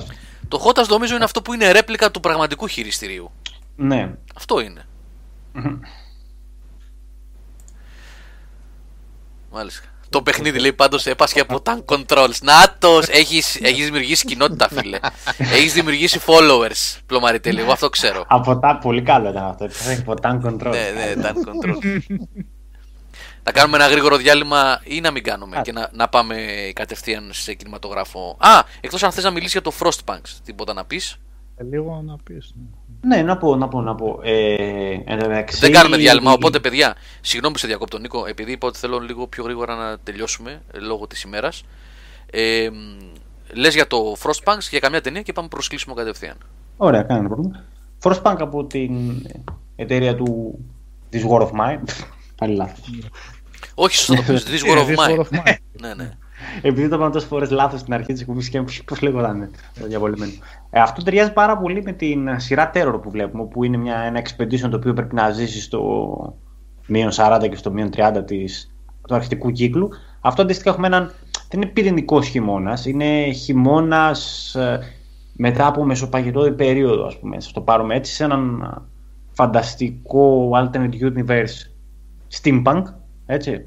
Οπότε α- παίρνει απόφαση από το Λονδίνο ο Κάπτεν, φορτώνει ένα, μια γεννήτρια. Δεν ξέρω τι ιδέα ήταν αυτή. Και, και φεύγουν και απομακρύνονται ώστε να μπορέσουν να τη στήσουν. Και αυτή η γεννήτρια είναι ουσιαστικά που παρέχει θέρμανση σε, στο γύρο περιβάλλον, στον περιβάλλον χώρο. Ε, Τι παίζει τώρα, αυτό είναι ουσιαστικά survival το παιχνίδι. Πρέπει να βάλεις τους εργάτες σου να μαζέψουν κάρβουνο, ξύλο, ατσάλι κλπ. κλπ, κλπ ώστε να καταφέρει ε, πέρα από το να περάσουν οι μέρες που είναι για να κάνεις το βασικό quest να μην α, πεθάνουν, να μην στεναχωρηθούν οι, οι ακόλουθοί σου. Βέβαια, τίποτα δεν είναι όσο απλώς ακούγεται. Γιατί πέρα από όλα τα άλλα σου βάζει και διάφορα προβλήματα προσωπικά που έχουν. Δηλαδή παίρνεις αποφάσεις οι οποίες επηρεάζουν την κοινότητα γενικά. Λίγο δεν το κατάφερε αυτό. Όσο στο War of Mine λίγο παραπάνω σχέση με τους παίχτες που παίζανε, με, τα, με τους ανθρώπους που διαχειριζόταν. Εδώ πέρα είναι λίγο πιο απρόσωπο, δεν το καταφέραν τόσο καλά αυτό. Α, κατάλαβες Νικόλα τι λέω. Που είναι το... Ε, ναι. Δηλαδή πεθαίνει ο άλλος, και εγώ ακρωτηριάζει και λες: Οκ, εντάξει, δεν τρέχει και τίποτα. Ε, στο άλλο, ένας προς έναν έβρισκε άτομα, έμπαινε σε σπίτια. Εδώ πέρα τώρα είναι το πιο strategy του Είναι θέμα. το πιο- Έχεις να κάνεις με, με στατιστική πλέον, να το πούμε Ναι. ότι πάει έτσι.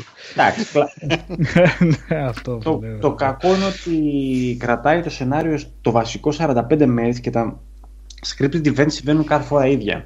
Αυτό ρε, εσύ, είναι με το σκεπτικό του παιχνιδιού ότι πρέπει να χτίσεις μια βάση να επιβιώσει και αυτό μου φαίνεται πολύ περιοριστικό. Όχι μόνο σαν γύρους, αλλά και για βα- από την άποψη της θεματικής που έχει διαλέξει το παιχνίδι. Δεν είναι λίγο.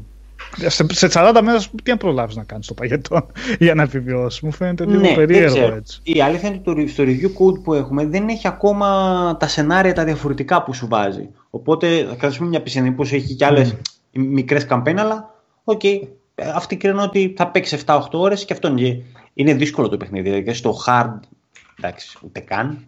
Στο hard είχα ανταρσία στις 15 μέρες, δεν μπορούσα τίποτα, ούτε τίποτα δεν κατάφερα να κάνω. Στο normal έχασα στην ε, 30η ημέρα, γιατί βγήκαν κάτι τύποι οι οποίοι λένε Μάγκες πάμε Λονδίνο, ο τύπος είναι τρελός και έχασα τη τέτοια μου, την απικία μου. Ε, αλλά αυτό που είναι πάρα πολύ ωραίο είναι να σ' άρεσε το steampunk, να σ' άρεσε αυτή η τεχνολογία και όλα αυτά, το, οι εικόνες εκεί το έχουν καταφέρει, το έχουν καταφέρει υπέροχα. Έχει και αυτή τη μίζερη μισή- μουσική από κάτω έτσι συνέχεια. Τι θα κάνουμε Παναγία μου, πώς θα ζήσουμε, πώς θα τα βγάλουμε πέρα, τα γνωστά. Και έχουν βάλει και τα expeditions. Τα expeditions είχε κάτι αντίστοιχα του War of Mine. Δεν, δεν, ξέρω, δεν ξέρω τι είναι το Expedition. Το Expedition. Στο Ωραία, παιδί NES, μου, ναι. κάνει σε κάποια φάση μια, ένα τεχνολογικό upgrade. Έχει αρκετά μεγάλο τεχνολογικό δέντρο και τεχνολογικό δέντρο και έχει και αρκετά ε, πολλούς ε, νόμους, τους οποίους επηρεάζει την καθημερινότητα των, ε, των υπηκόων σου, ας το πούμε. Δηλαδή, πού θα θάψουμε τους νεκρούς, πού θα. Ε, Πώς θα διασκεδάζονται, θα κάνουμε μια αρένα, τι θα γίνει με τα παιδιά, θα δουλεύουν τα παιδιά ή θα είναι σε childcare, πόση τροφή, πόση τροφή θα τρώνε οι άρρωστοι, έχει διάφορες τέτοιες ωραίες αποφάσεις. Οπότε δημιουργήσει και ένα σύνολο κανόνων ανάλογα με το τι ηγέτης είσαι. Ε, και τα expeditions τα οποία στέλνεις scouters έξω, οι οποίοι σου φέρνουν καινούριους επιζώντε, σου βρίσκουν πηγές. Εκεί πέρα ανοίγει το παιχνίδι. Άμα καταφέρεις και κάνεις αυτό, το παιχνίδι ε, λιένεται. Αργ- Είναι αρκετά πιο εύκολο. Εγώ έφερα μέχρι και Battle Mech. Δηλαδή ένα παρατημένο Battle Mech. Δεν ξέρω πώς εξηγείται το παιχνίδι αυτό. το οποίο κα- κάνει για 10 εργάτες δουλειά. Ούτε κρυώνει ούτε τίποτα, μια χαρά είναι. Κοιτάξτε, ουσιαστικά είναι μια μάχη με το κρύο και φυσικά με τις πηγές. Γιατί άμα τελειώσει το κάρβουνο και ο αντιδραστήρας σταματήσει, ε, ουσιαστικά τι Οπότε, κάνει. Ε, σε αυτή την προσπάθεια που τα πήγες με το MEC και τα πήγες καλά, έχασες πάλι. Αυτό είναι που συνεχίζεις. Όχι, ξεκίνησε η εκπομπή μας. Είμαι στην 22η μέρα και πάω υπέροχα. Έχω μπαλανσάρει πάρα πολύ καλά. την οικονομία Νίκο, μου. ε, δεν ξέρω αν σε έχασα γιατί διάβαζα κάποια σχόλια. Sorry κιόλας γι' αυτό. Ναι. Καλά Ε, έκανες. το gameplay πώς ακριβώς είναι το παιχνίδι, γιατί ε, δεν κατάλαβα. Ε, Δεν έχεις καταλαβεί, ίσως να μην είμαι δεν, δεν έχω παίξει this, this, this War of Mine. Όχι, όχι, φταίει το Α. ότι δεν έχω παίξει κιόλας. Ναι, το πρώτο. Καλά, είναι άλλο παιχνίδι. εντελώς. Άλλο παιχνίδι. Α. Ναι. Ξεκινάμε με μία. Είμαστε στο... σε πολικό ψύχος, έτσι. Και πρέπει. Σαν SimCity είναι. Βάλ, βάλ το, πάρ το, ότι έχει τέτοια στοιχεία. Survival OK. simulation είναι. Αχ, ας οκ. πούμε, ναι. ναι. Ε, και πρέπει να έχεις ας πούμε 40 εργάτες και 5 μηχανικούς. Πρέπει να τους βάλεις σε κατάλληλες θέσεις ώστε να σου φέρνουν πίσω τις πηγές είτε είναι τροφή, είτε κάρβουνο, είτε νερό, είτε ατσάλι. Έτσι.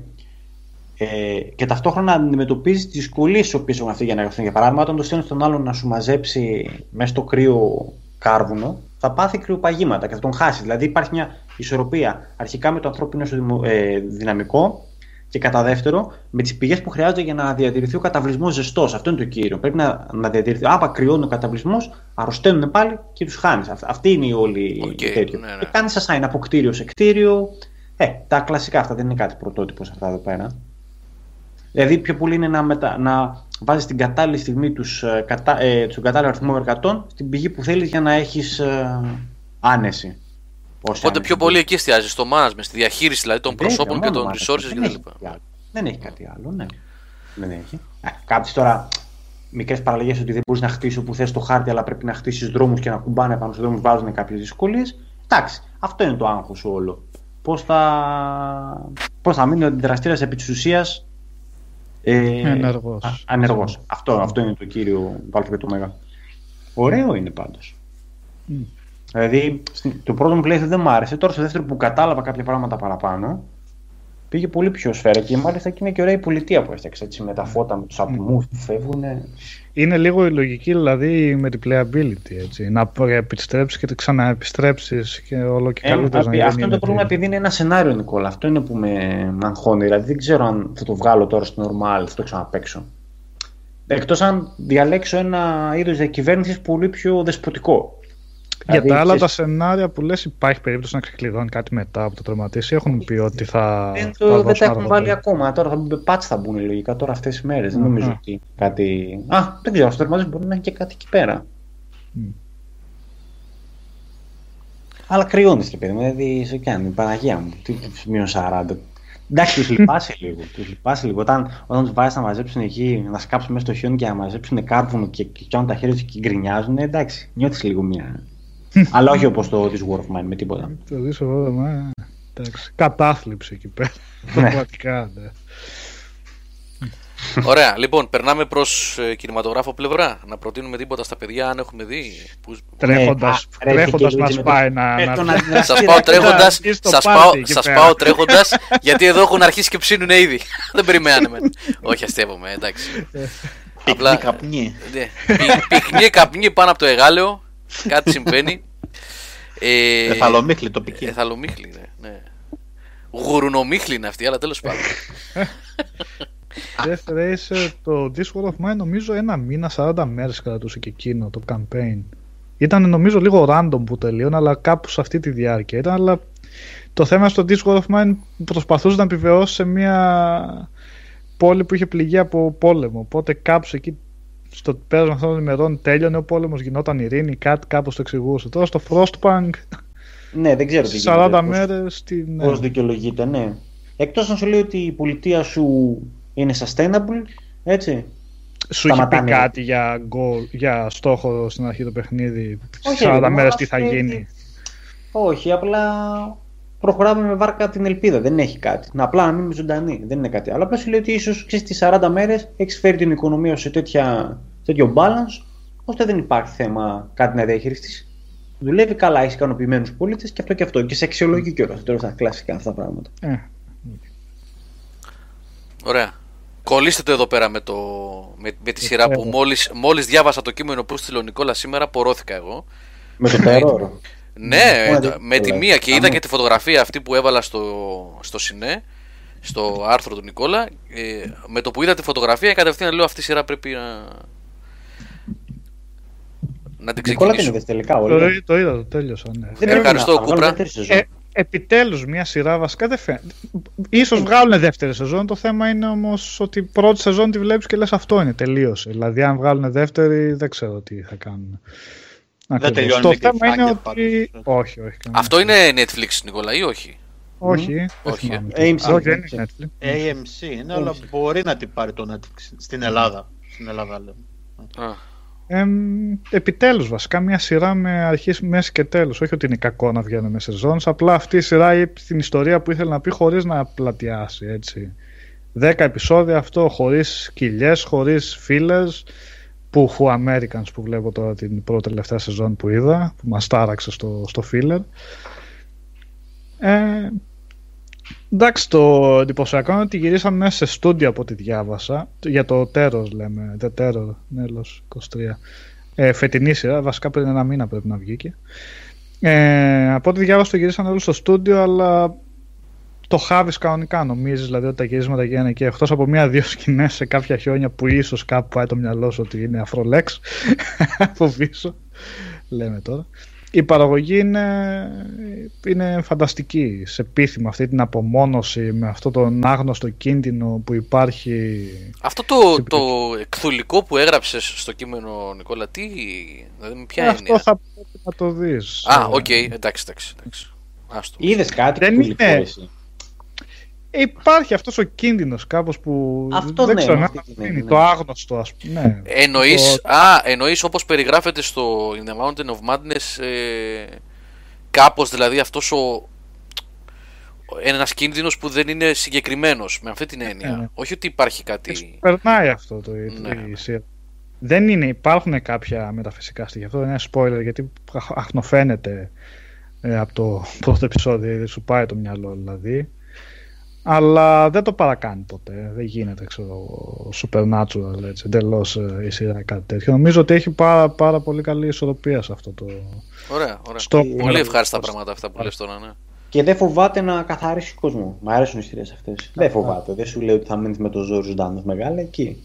Αυτά Δώσε είναι, αυτά είναι καλά πράγματα που μείνανε από το Game of Thrones. Ναι. Καλά. Μπορεί να Ε, τα είχαν και άλλες ε, σειρές, ε, αλλά θέλω να πω ότι είναι.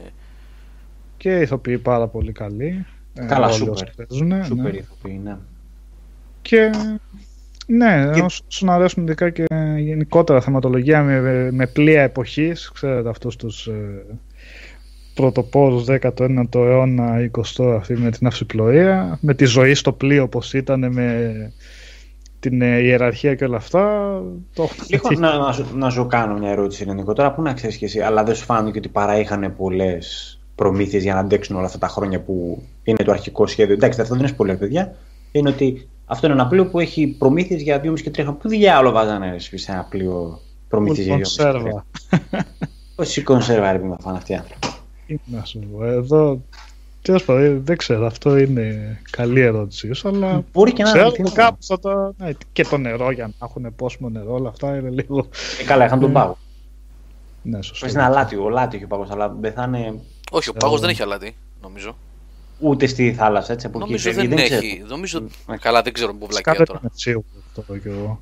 Πάντως Γιατί και νομίζω στη το- σειρά δεν νομίζω να τους έδειχνε ποτέ να λιώνουν πάγο. Βασικά το νερό δεν το έθιξαν νομίζω σαν θέμα. Ε, φαντάζομαι ότι το θεωρούσε δεδομένο ότι ξέρεις τι Ναι. έχει παγόβουνα εδώ πέρα πάνω από αυτό. Ας το πιούμε τα πάγο. ναι, δεν, δεν ξέρω κι εγώ. Αλλά νομίζω ότι θα, ήταν, θα είχε πόσιμο. Δεν... Γιατί πώς ζούσαν και εκεί πέρα οι Ινουίτ. Ναι, Βρίσκει ναι. μου, εντάξει. Έχει πάει να είναι πόσιμο.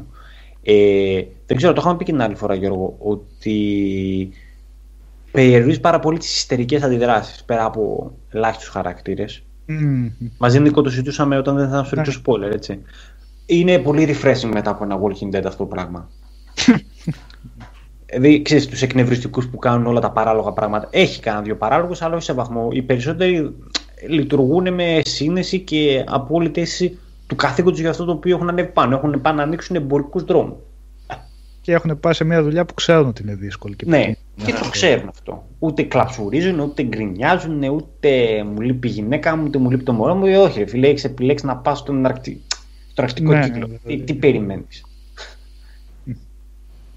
Αυτά είναι πολύ ευχάριστα που λέτε για τη σειρά Ναι, αυτή. θα περάσει θα, πολύ μπει, καλά. θα μπει στο πρόγραμμα Ναι, ναι. άμεσα αυτό.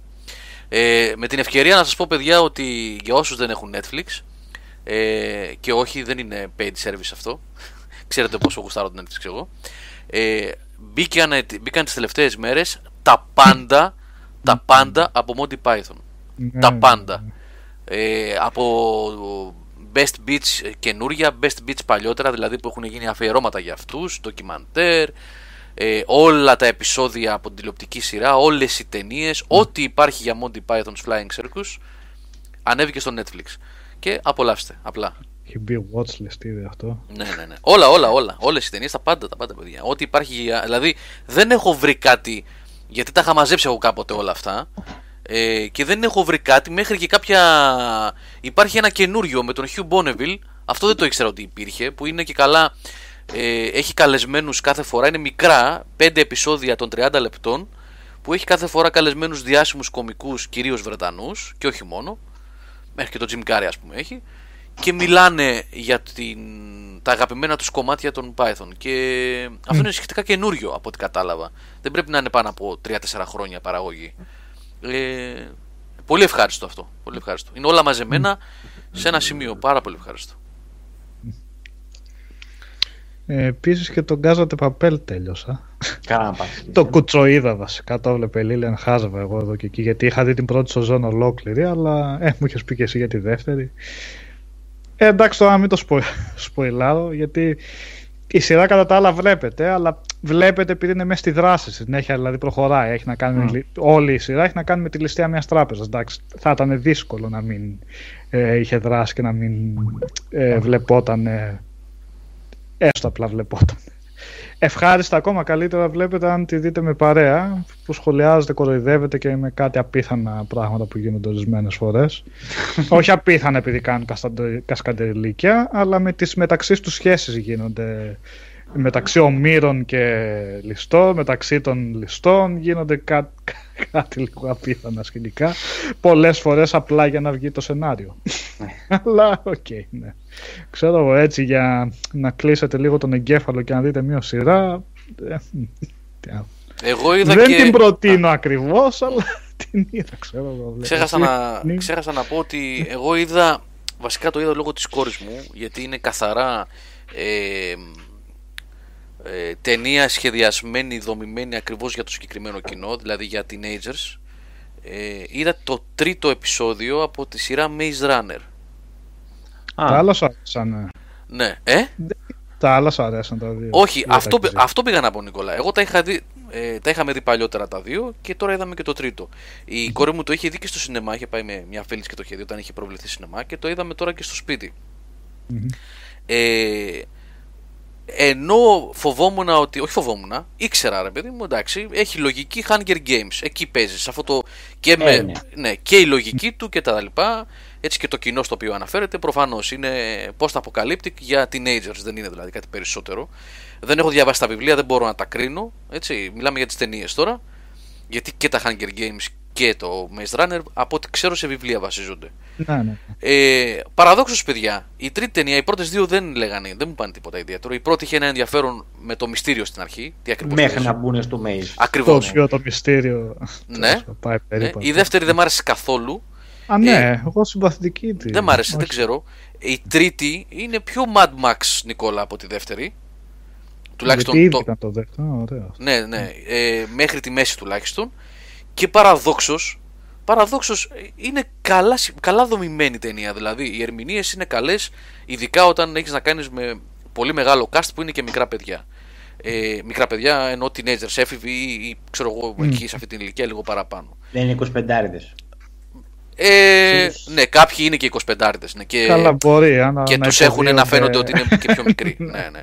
Παίζει και ο, ο, ο αγαπημένος μας, ο οποίος δεν κάνει και κάτι ιδιαίτερο από το Breaking Bad, ο Γερμανό, Λοσπόγιο Γερμανό. Ναι, και στο δεύτερο έπαιζε. Και στο δεύτερο έπαιζε.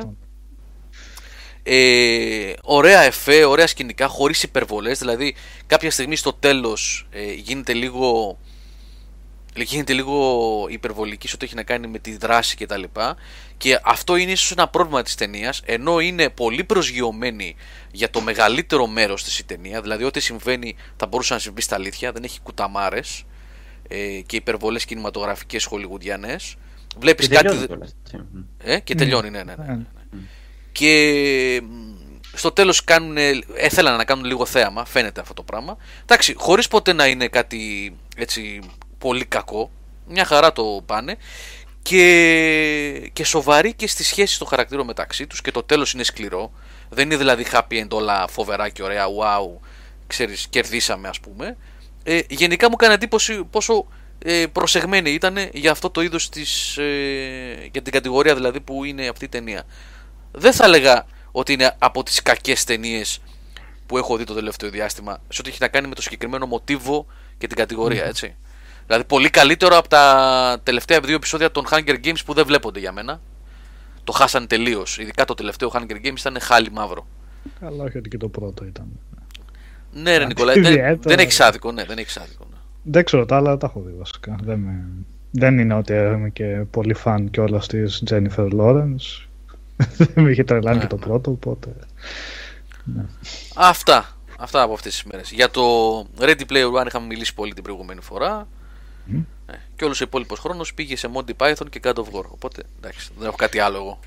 Ο Γιάννης και ο Νίκος αν έχουν τίποτα άλλο. Όχι, εγώ συνεχίζω το Lost in Space που είχα πει την προηγούμενη φορά. Αχα. Ναι. Να, Είδα θες- κι εγώ 1,5 επεισόδιο. Ε, Δεν νομίζω να το άλλο. Α, όχι, ε. Ναι.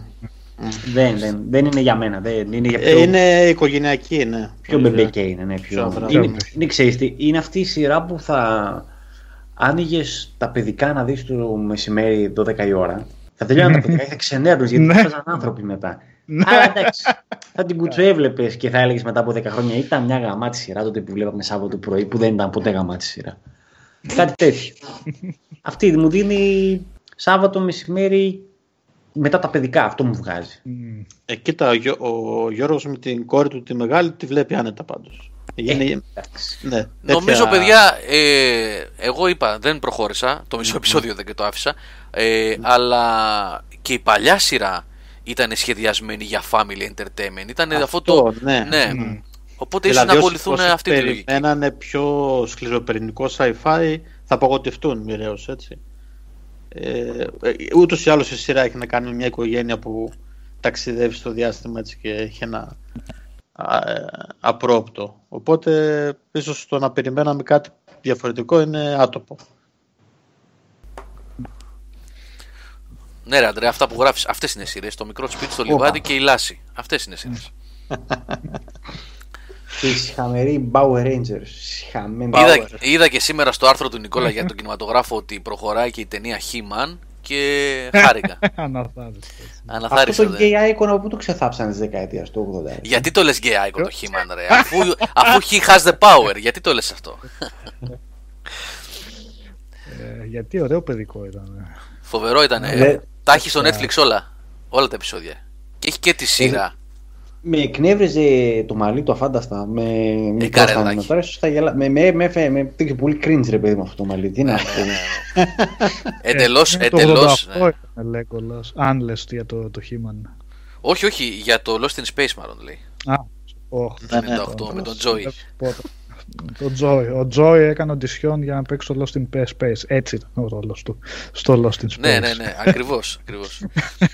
Η, Για την ταινία που λες είναι το 88 όπως το πες για- με τον Lundgren Καλτ τέτοια. Εν τω μεταξύ, Απαράδεκτη το ταινία, ταινία. Ότι ολόκληρη. Πάντα σε, σε, σε, κομμά, σε, σε σημεία την έβλεπα. Δεν την είχα δει ποτέ. Τι Δεν να έχουν πετύχει δεις. το μαλλί του στην Στην ταινία. Ε, Την έχουν το πιο έχουν κάνει, χετέ.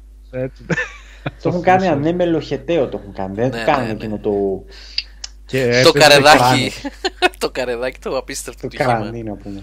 Και έπαιζε και η. μ, Πώς την λένε, από τα φιλαράκια. Η Μόνικα. Πώς τη λένε. Η τι- Α, Courtney η Cox. Courtney Cox, ναι, ναι. Έπαιζε και αυτή. Εγώ εντωμεταξύ, παιδιά, έβαλα, επειδή μπήκαν στο Netflix όλα τα επεισόδια του, της σειράς He-Man, τα είδα, τα είδα, δεν τα είδα, έβαλα να δω κάμποσα και έβαλα να δω αρκετά προς τα τέλη, γιατί είναι καμιά 80-90 επεισόδια, που δεν υπήρχαν σε βίντεο κασέτες στην Ελλάδα, γιατί έτσι τα βλέπαμε. Πήγαινα στο βίντεο κλαμπ, νίκιαζα κασετούλα, πιτσιρικάς, είχε μέσα 3-4 επεισόδια, ξέρω εγώ. Ε, ναι. Μετά από δύο μέρες ξανά. Και κάποια στιγμή ξέρω εγώ πόσα φαίναν στην Ελλάδα, πόσες κασέτε. Ε, πόσα επεισόδια, 20, 25, 30, δεν θυμάμαι να ήταν παραπάνω. Και ήθελα να δω πού φτάνει. Και η αλήθεια είναι, παιδιά, πέρα από την νοσταλγία και τα λοιπά, δεν βλέπετε το animation, έτσι. Όχι, ενώ, ενώ τα, τα, τα σκίτσα τους είναι ωραία, πέρα από το καραδάκι του Άνταμ, του Χίμαν δηλαδή και τα λοιπά. Ε, έχει κάτι δράκους, κάτι villains και κάτι πολύ ωραία σχεδιασμένους. Ε, ήταν πολύ low budget και είχαν το ίδιο animation σε λούπα ξανά και ξανά. ναι. Για... ναι, ναι, πολύ πολύ low budget δηλαδή και είναι πολύ κουραστικό και από ένα σημείο και μετά υιοθέτησαν τη λογική του ηθικού διδάγματος ότι σε αυτό το επεισόδιο μάθαμε ότι δεν πρέπει να μιλάμε άσχημα στους μεγαλύτερους. Ε, και έγινε εντελώς μπεμπέ. Εντελώς μπεμπέ δηλαδή από ένα σημείο και έπειτα Καλά, όχι ότι ήταν Καλά. ποτέ και ματσούρ, ναι, εντάξει. Έτσι είχα πάει να δω και το Transformers εγώ γιατί ήταν τα αγαπημένα μου παιδικά αυτό. είχα βάλει μισό επεισόδιο κατάφερα να δω. Ναι, ναι, δεν βλέπονται, δεν βλέπονται. Είναι καλύτερα να τα αφήσουμε όπως τα είχαμε στο μυαλό μας. Γι' αυτό δεν θέλω Έχεις να δίκιο, δω κάνα χέλωνο νιντζάκια που αυτό ήταν το αγαπημένο μου all time και κάτι άλλο. Εντάξει. απομυθοποιούνται. Καλά, λογικό είναι το. Εντάξει. Ε, εννοείται ότι στοχεύαν αυτά σε πολύ μικρές ηλικίες. Καλά, έτσι κι αλλιώς το συγκεκριμένο το ε, He-Man and the Masters of the Universe ε, δημιουργήθηκε για να πουληθούν τα ε, πλαστικά παιχνίδια. Δεν ήταν το ανάποδο, δηλαδή βγήκε το He-Man και μετά βγήκαν οι φιγούρες της ε, Mattel, ήταν νομίζω Mattel. Ναι, ναι, ναι. ναι. Ήτανε, βγάλανε παιχνίδια πλαστικά, φιγούρες, τον He-Man, ξέρω εγώ, τον ε, Skeletor και λοιπούς και λοιπούς και η σειρά σχεδιάστηκε για να γίνει πρόθεση των παιχνιδιών. Οπότε ναι, ναι, ναι. ποτέ δεν δόθηκε πολύ σημασία στη λεπτομέρεια και στη δουλειά που έγινε στα συγκεκριμένα καρτούν. Καλό Fiber και το Thundercats που λες είναι μεν κάπως καλύτερο αλλά και αυτό δεν αντέχει πολύ το Καλά, πέρασμα. επίσης... Το πέρασμα της ηλικίας μας, το πέρασμα του χρόνου Βεβαίως, δεν ξέρω, αν το βεβαίως. βάλουμε σε παιδιά μια χαρά θα- Επίσης είδα Thundercats το- πρόσφατα γιατί πέσανε στα χέρια μου, στο σκληρό μου δίσκο βασικά ε, όλα τα επεισόδια που επίσης δεν τα είχα δει. Είχα δει ξέρω εγώ καμιά 25-30 και εκεί και δεν είχα δει ποτέ το τέλος. Ε, αυτό Έχει τέλος. Ε, ναι, έχει. Έχει. Γυρίζουν Ε, ρίξε στη... spoiler, Είναι, γιατί είναι τρέχουν spoiler. στα Ναι, πέρα. είναι spoiler. Γυρίζουν στη, στη Θαντέρα ή κάτι τέτοιο γίνεται. ναι. Όχι. θα- ναι. Όχι. Ε, αυτό που πρόσεξα είναι ότι έχει, υπάρχει τεράστια διαφορά στην ποιότητα μεταξύ των πρώτων επεισοδίων, ξέρω εγώ, των πρώτων 10-15 που είχε πέσει πολύ χρήμα και μετά των υπολείπων, πολύ μέσα βαθιά δηλαδή στις τελευταίες σεζόν, που το budget Να. είχε περιοριστεί και η τηλεθέαση, το συγκεκριμένο animation φτιαχνόταν από Ιάπωνες, δηλαδή γινότανε το, πώς λέγεται, το, ε, το, το draft το φτιάχναν στην Αμερική και το στέλνανε σε στούντιο στην Ιαπωνία, γινόταν το animation και μετά ξαναγύριζε και καινόταν τα voice overs κτλ. Ήταν καμία σχέση με το He-Man, δηλαδή είχε πέσει πολλή δουλειά. Όμως και εκεί το budget μειώθηκε κάποια στιγμή και φαίνεται δηλαδή τα τελευταία επεισόδια είναι τα χάλια τους. Μμ. Και από story και από τέτοια. Αυτό Υπάρχει- που... Α, Α, Ε, όχι, ε, μια παρένθεση. Ε, Παρένθεση. υπάρχει ένα ε, ντοκιμαντέρ, μπορούμε να το πούμε έτσι, μια Α, το έβαλα. Μμ. παραγωγή που, στο Netflix που ασχολείται με αυτό ε, που είπες πριν Γιώργο, ότι έτσι τα, για τα παιχνίδια που Α, ναι. βασιζόταν στις σειρές. Σωστό Γιάννη, ναι, ναι, ναι. ναι, ναι. Ναι. ναι. Ε, λέγεται The Toys That, that Made Us, η οποία ε, είναι ongoing, δηλαδή έχουν βγει τέσσερα επεισόδια ωραίο Νομι- αυτό. ναι, και περιμένουμε τώρα μέσα στην, ε, στο 2018 τα υπόλοιπα τέσσερα. Μμ. Ασχολείται έτσι να τα πούμε επιγραμματικά με Star Wars, με Barbie, He-Man, G.I. Joe, αυτά που έχουν κυκλοφορήσει μέχρι στιγμής και περιμένουμε για Lego, Hello Kitty, Transformers και Star Trek. Παιδιά, αυτό είναι πολύ σημαντικό που λέει ο Γιάννης. Το έχω ξεχάσει εγώ. Τα έχω δει τα επεισόδια. Αν είστε μιας κάποιας ηλικίας, δηλαδή αν ζήσατε λίγο 80s, 90s ε, και ακόμα μεγαλύτεροι, δηλαδή αν προλάβατε και τέλη δεκαετίας 70 για το Star Wars κυρίως αυτό, ε, δείτε τα αυτά. Είναι η νοσταλγία χτυπάει κόκκινο. Μμ. Κόκκινο. Και δεν είναι μόνο ότι αναφέρονται τα παιχνίδια κτλ. Αλλά δείχνει την ιστορία όλη πίσω από τα παιχνίδια αυτά. Είναι απλά πολλές φορές- κυκλοπαιδικά ή είναι από φάση κριτικής ότι να τι κάνανε μας για να αγοράζουν τα παιδιά και τέτοια. Πώς όχι, το πάει, όχι, ας πούμε, εγκυκλοπαιδικά το είναι.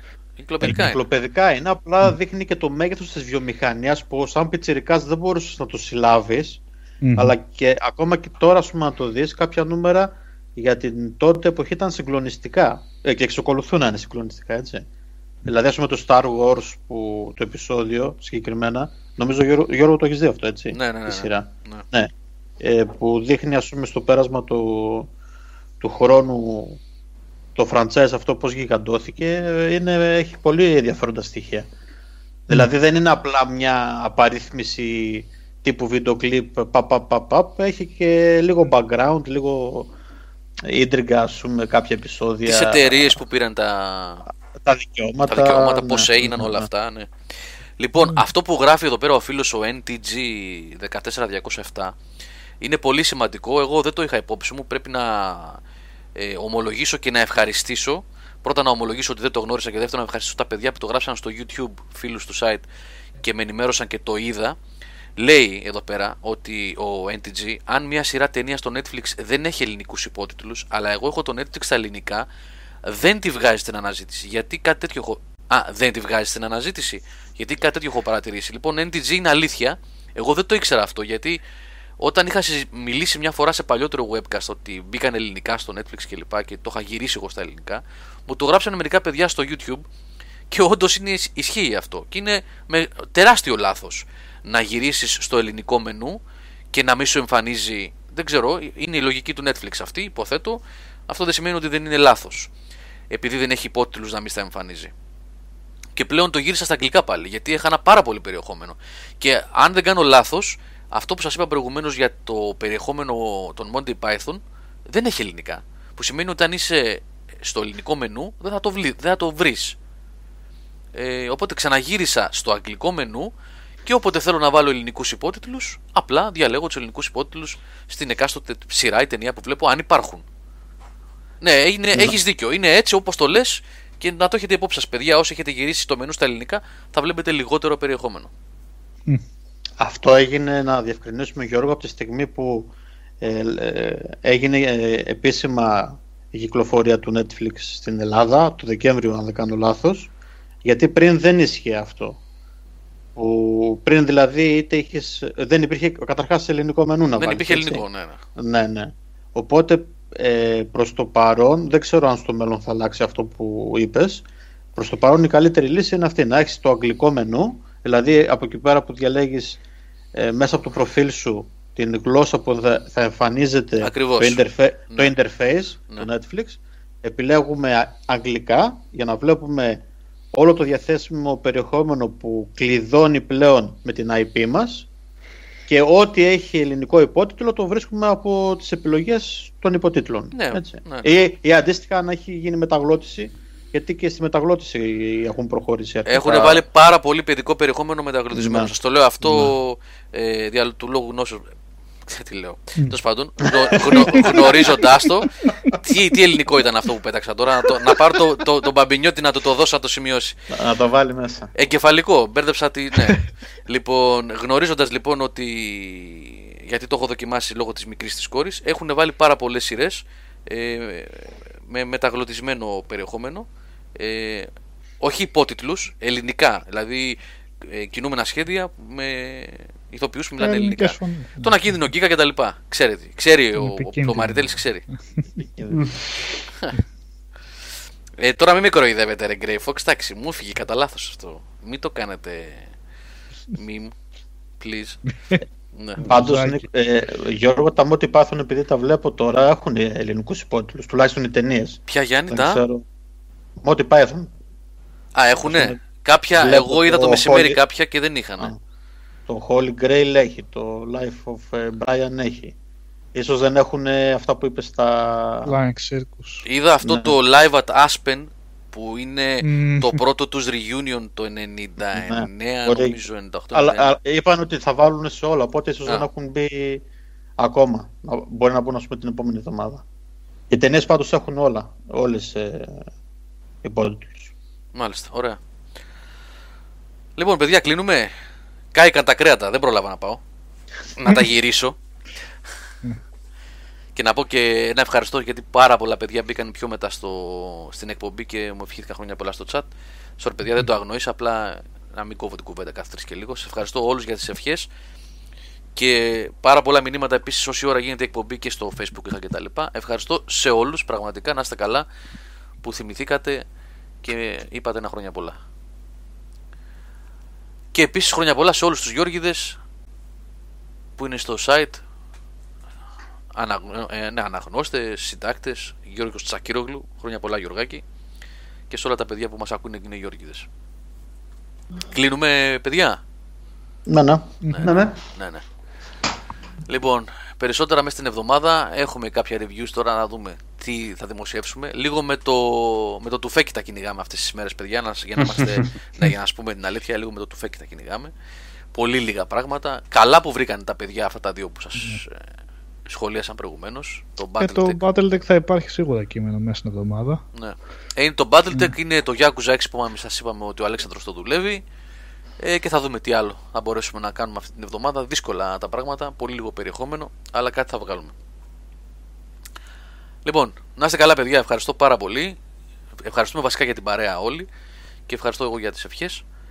Και τα λέμε κέρνα μας μια ψηφιακή νουαζέτα. Όχι, ρε, τι νουαζέτα. ρε, εσύ. Έχω... Θα σπάσουμε κανένα δόντι βραδιά. Έχουμε πρέσβη εδώ. Έχουμε πρέσβη. Κύριε πρέσβη, μας κακομαθαίνετε. Φεραίρο Ροσέ. Φεραίρο. Φεραίρο Ροσέ. Οι νοαζέτες πάντως στοιχειώνουν την παιδική μου ηλικία γιατί ήταν σίγουρα κάποια θεία που είχε ξεχασμένο μέσα σε Πάντα. ένα. Φοντανάκι. ε, δε- δε- Δέκα χρόνια και την άνοιγες και ήταν άσπρη, ας πούμε. Άσπρη νουαζέτα και δάγκωνες Μέσα και θα- σου φεύγει δεν το είχε δόντι. πλέον, ναι, ή θα ήταν κανένα ρουμπίνι μέσα, δεν ήταν πλέον ε, φουντούκι. Νουαζέτα και τζοκόντα, έτσι. Έτσι. Μεγαλώσαμε παιδιά με νουαζέτα και νο- τζοκόντα και μετά μας ήρθε ο, ο κύριος πρέσβης μετά. Ε, ναι. Και τα μπάτσι. Και τα μπάτσι. Τα- Τα μπάτσι, α, τα μπάτσι ήταν και τα μπάτσι με τα φιλάκια, ε, ναι, ναι. ναι. Ναι, ναι, ναι. Ήταν τα τέταρτα αυτά. Δεν κρατήσανε τόσο πολύ. Δεν, Δεν πιάσανε κράτησαν, πάρα όχι, όχι, όχι. Νουαζέτα, τσοκόντα και τέτοιο. Και ο κύριος πολύ. Φεραίρο πρέσβης. Ροσέ. Ναι, ναι, ναι. Ήον η πράσινη. Ήον ήταν η νουαζέτα, δεν ήταν ήον. Νοζέτα. Ναι. Ναι, Ναι, ναι. πράσινη με τις φουντουκάρες. Ναι, και ναι. μάλιστα έπρεπε να πάρεις την τεράστια. Αυτή μόνο πλάκα δεν έβγαινε μικρή αυτή. Έβγαινε μόνο Ναι. στο τούβλο. Να Έτσι. έχει ο Λουίτζι με κουτάκι νουαζέτα 80s αυτό, έτσι. όχι η νουαζέτα, συγγνώμη, τσοκόντα. Το είναι Νουαζέτα. τσοκόντα, τσοκόντα, Ναι, ναι, ναι. ναι, ναι, τι λέω. Ωραία, ωραία έτσι και κόντα. Ωραία πράγματα. Ακόμα υπάρχουν. Εμείς τις έχουμε στην ναι, εταιρεία. ναι, υπάρχουν αυτά. Υπάρχουν. Α, Και μια η χαρά νουαζέτα είναι. υπάρχει νομίζω. Μμ. Και η νουαζέτα. Λοιπόν, ωραία. Ευχαριστούμε για την παρέα, παιδιά. Να είστε όλοι καλά. Τα λέμε μέσα στη Καλό βδομάδα με βράδυ. περισσότερα. Χρόνια πολλά και στου Γιώργηδες του chat, στον αρχισυντάκτη μα, τον Γιωργάρα. Ευχαριστώ, Ρε Νίκ. Να είσαι Πω, καλά. Και όλα τα αυτές Ανέβασε και εσύ τι Καμένα. συμμετοχέ σου, σαν τον Μαρκόγλου πριν λίγο. Ναι. Γιάννη, εσύ δεν ανέβασε συμμετοχέ. Πε κάτι. Εγώ τι να πω, να έχουν όλοι υγεία και να είμαστε όλοι λίγο πιο ευτυχισμένοι. Τι να πω. Ναι, τι συμμετοχέ σου Ω. πώ θα ανεβάσει όμω. Τι, τι, τι, να- τι να Πε κάτι θα σε ανεβάσω. μένα καλό. Γλύψε, Λίμ- γλύψε λίμι- λίγο. Limit up. Δεν θέλω εγώ, δεν είμαι ηλιστής, είμαι απλός άνθρωπος. Ω. Κάτι κακό θέλει να πει και κρατιέται τώρα. Άφησα cliffhanger για την άλλη. εβδομάδα. Κλει- Καλή φαχάγκερα άφησες. Νάτος! Νάτος! Δεν υπήρχε περίπτωση να μην το ρίξει το Ε, ναι, καλό τι- μέχρι το τέλος το τη στέλνουμε, τα πετάτε Είναι θεούλης, σαν παιδιά. μαλλιά Είναι και πιάνουμε θεούλης. το Απλά, στόμα. απλά είναι θεούλης. Δεν υπάρχει το παιδί. Λοιπόν, φιλιά, παιδιά. Ευχαριστούμε για την παρέα. Bye. Καλό Γεια, βράδυ. γεια.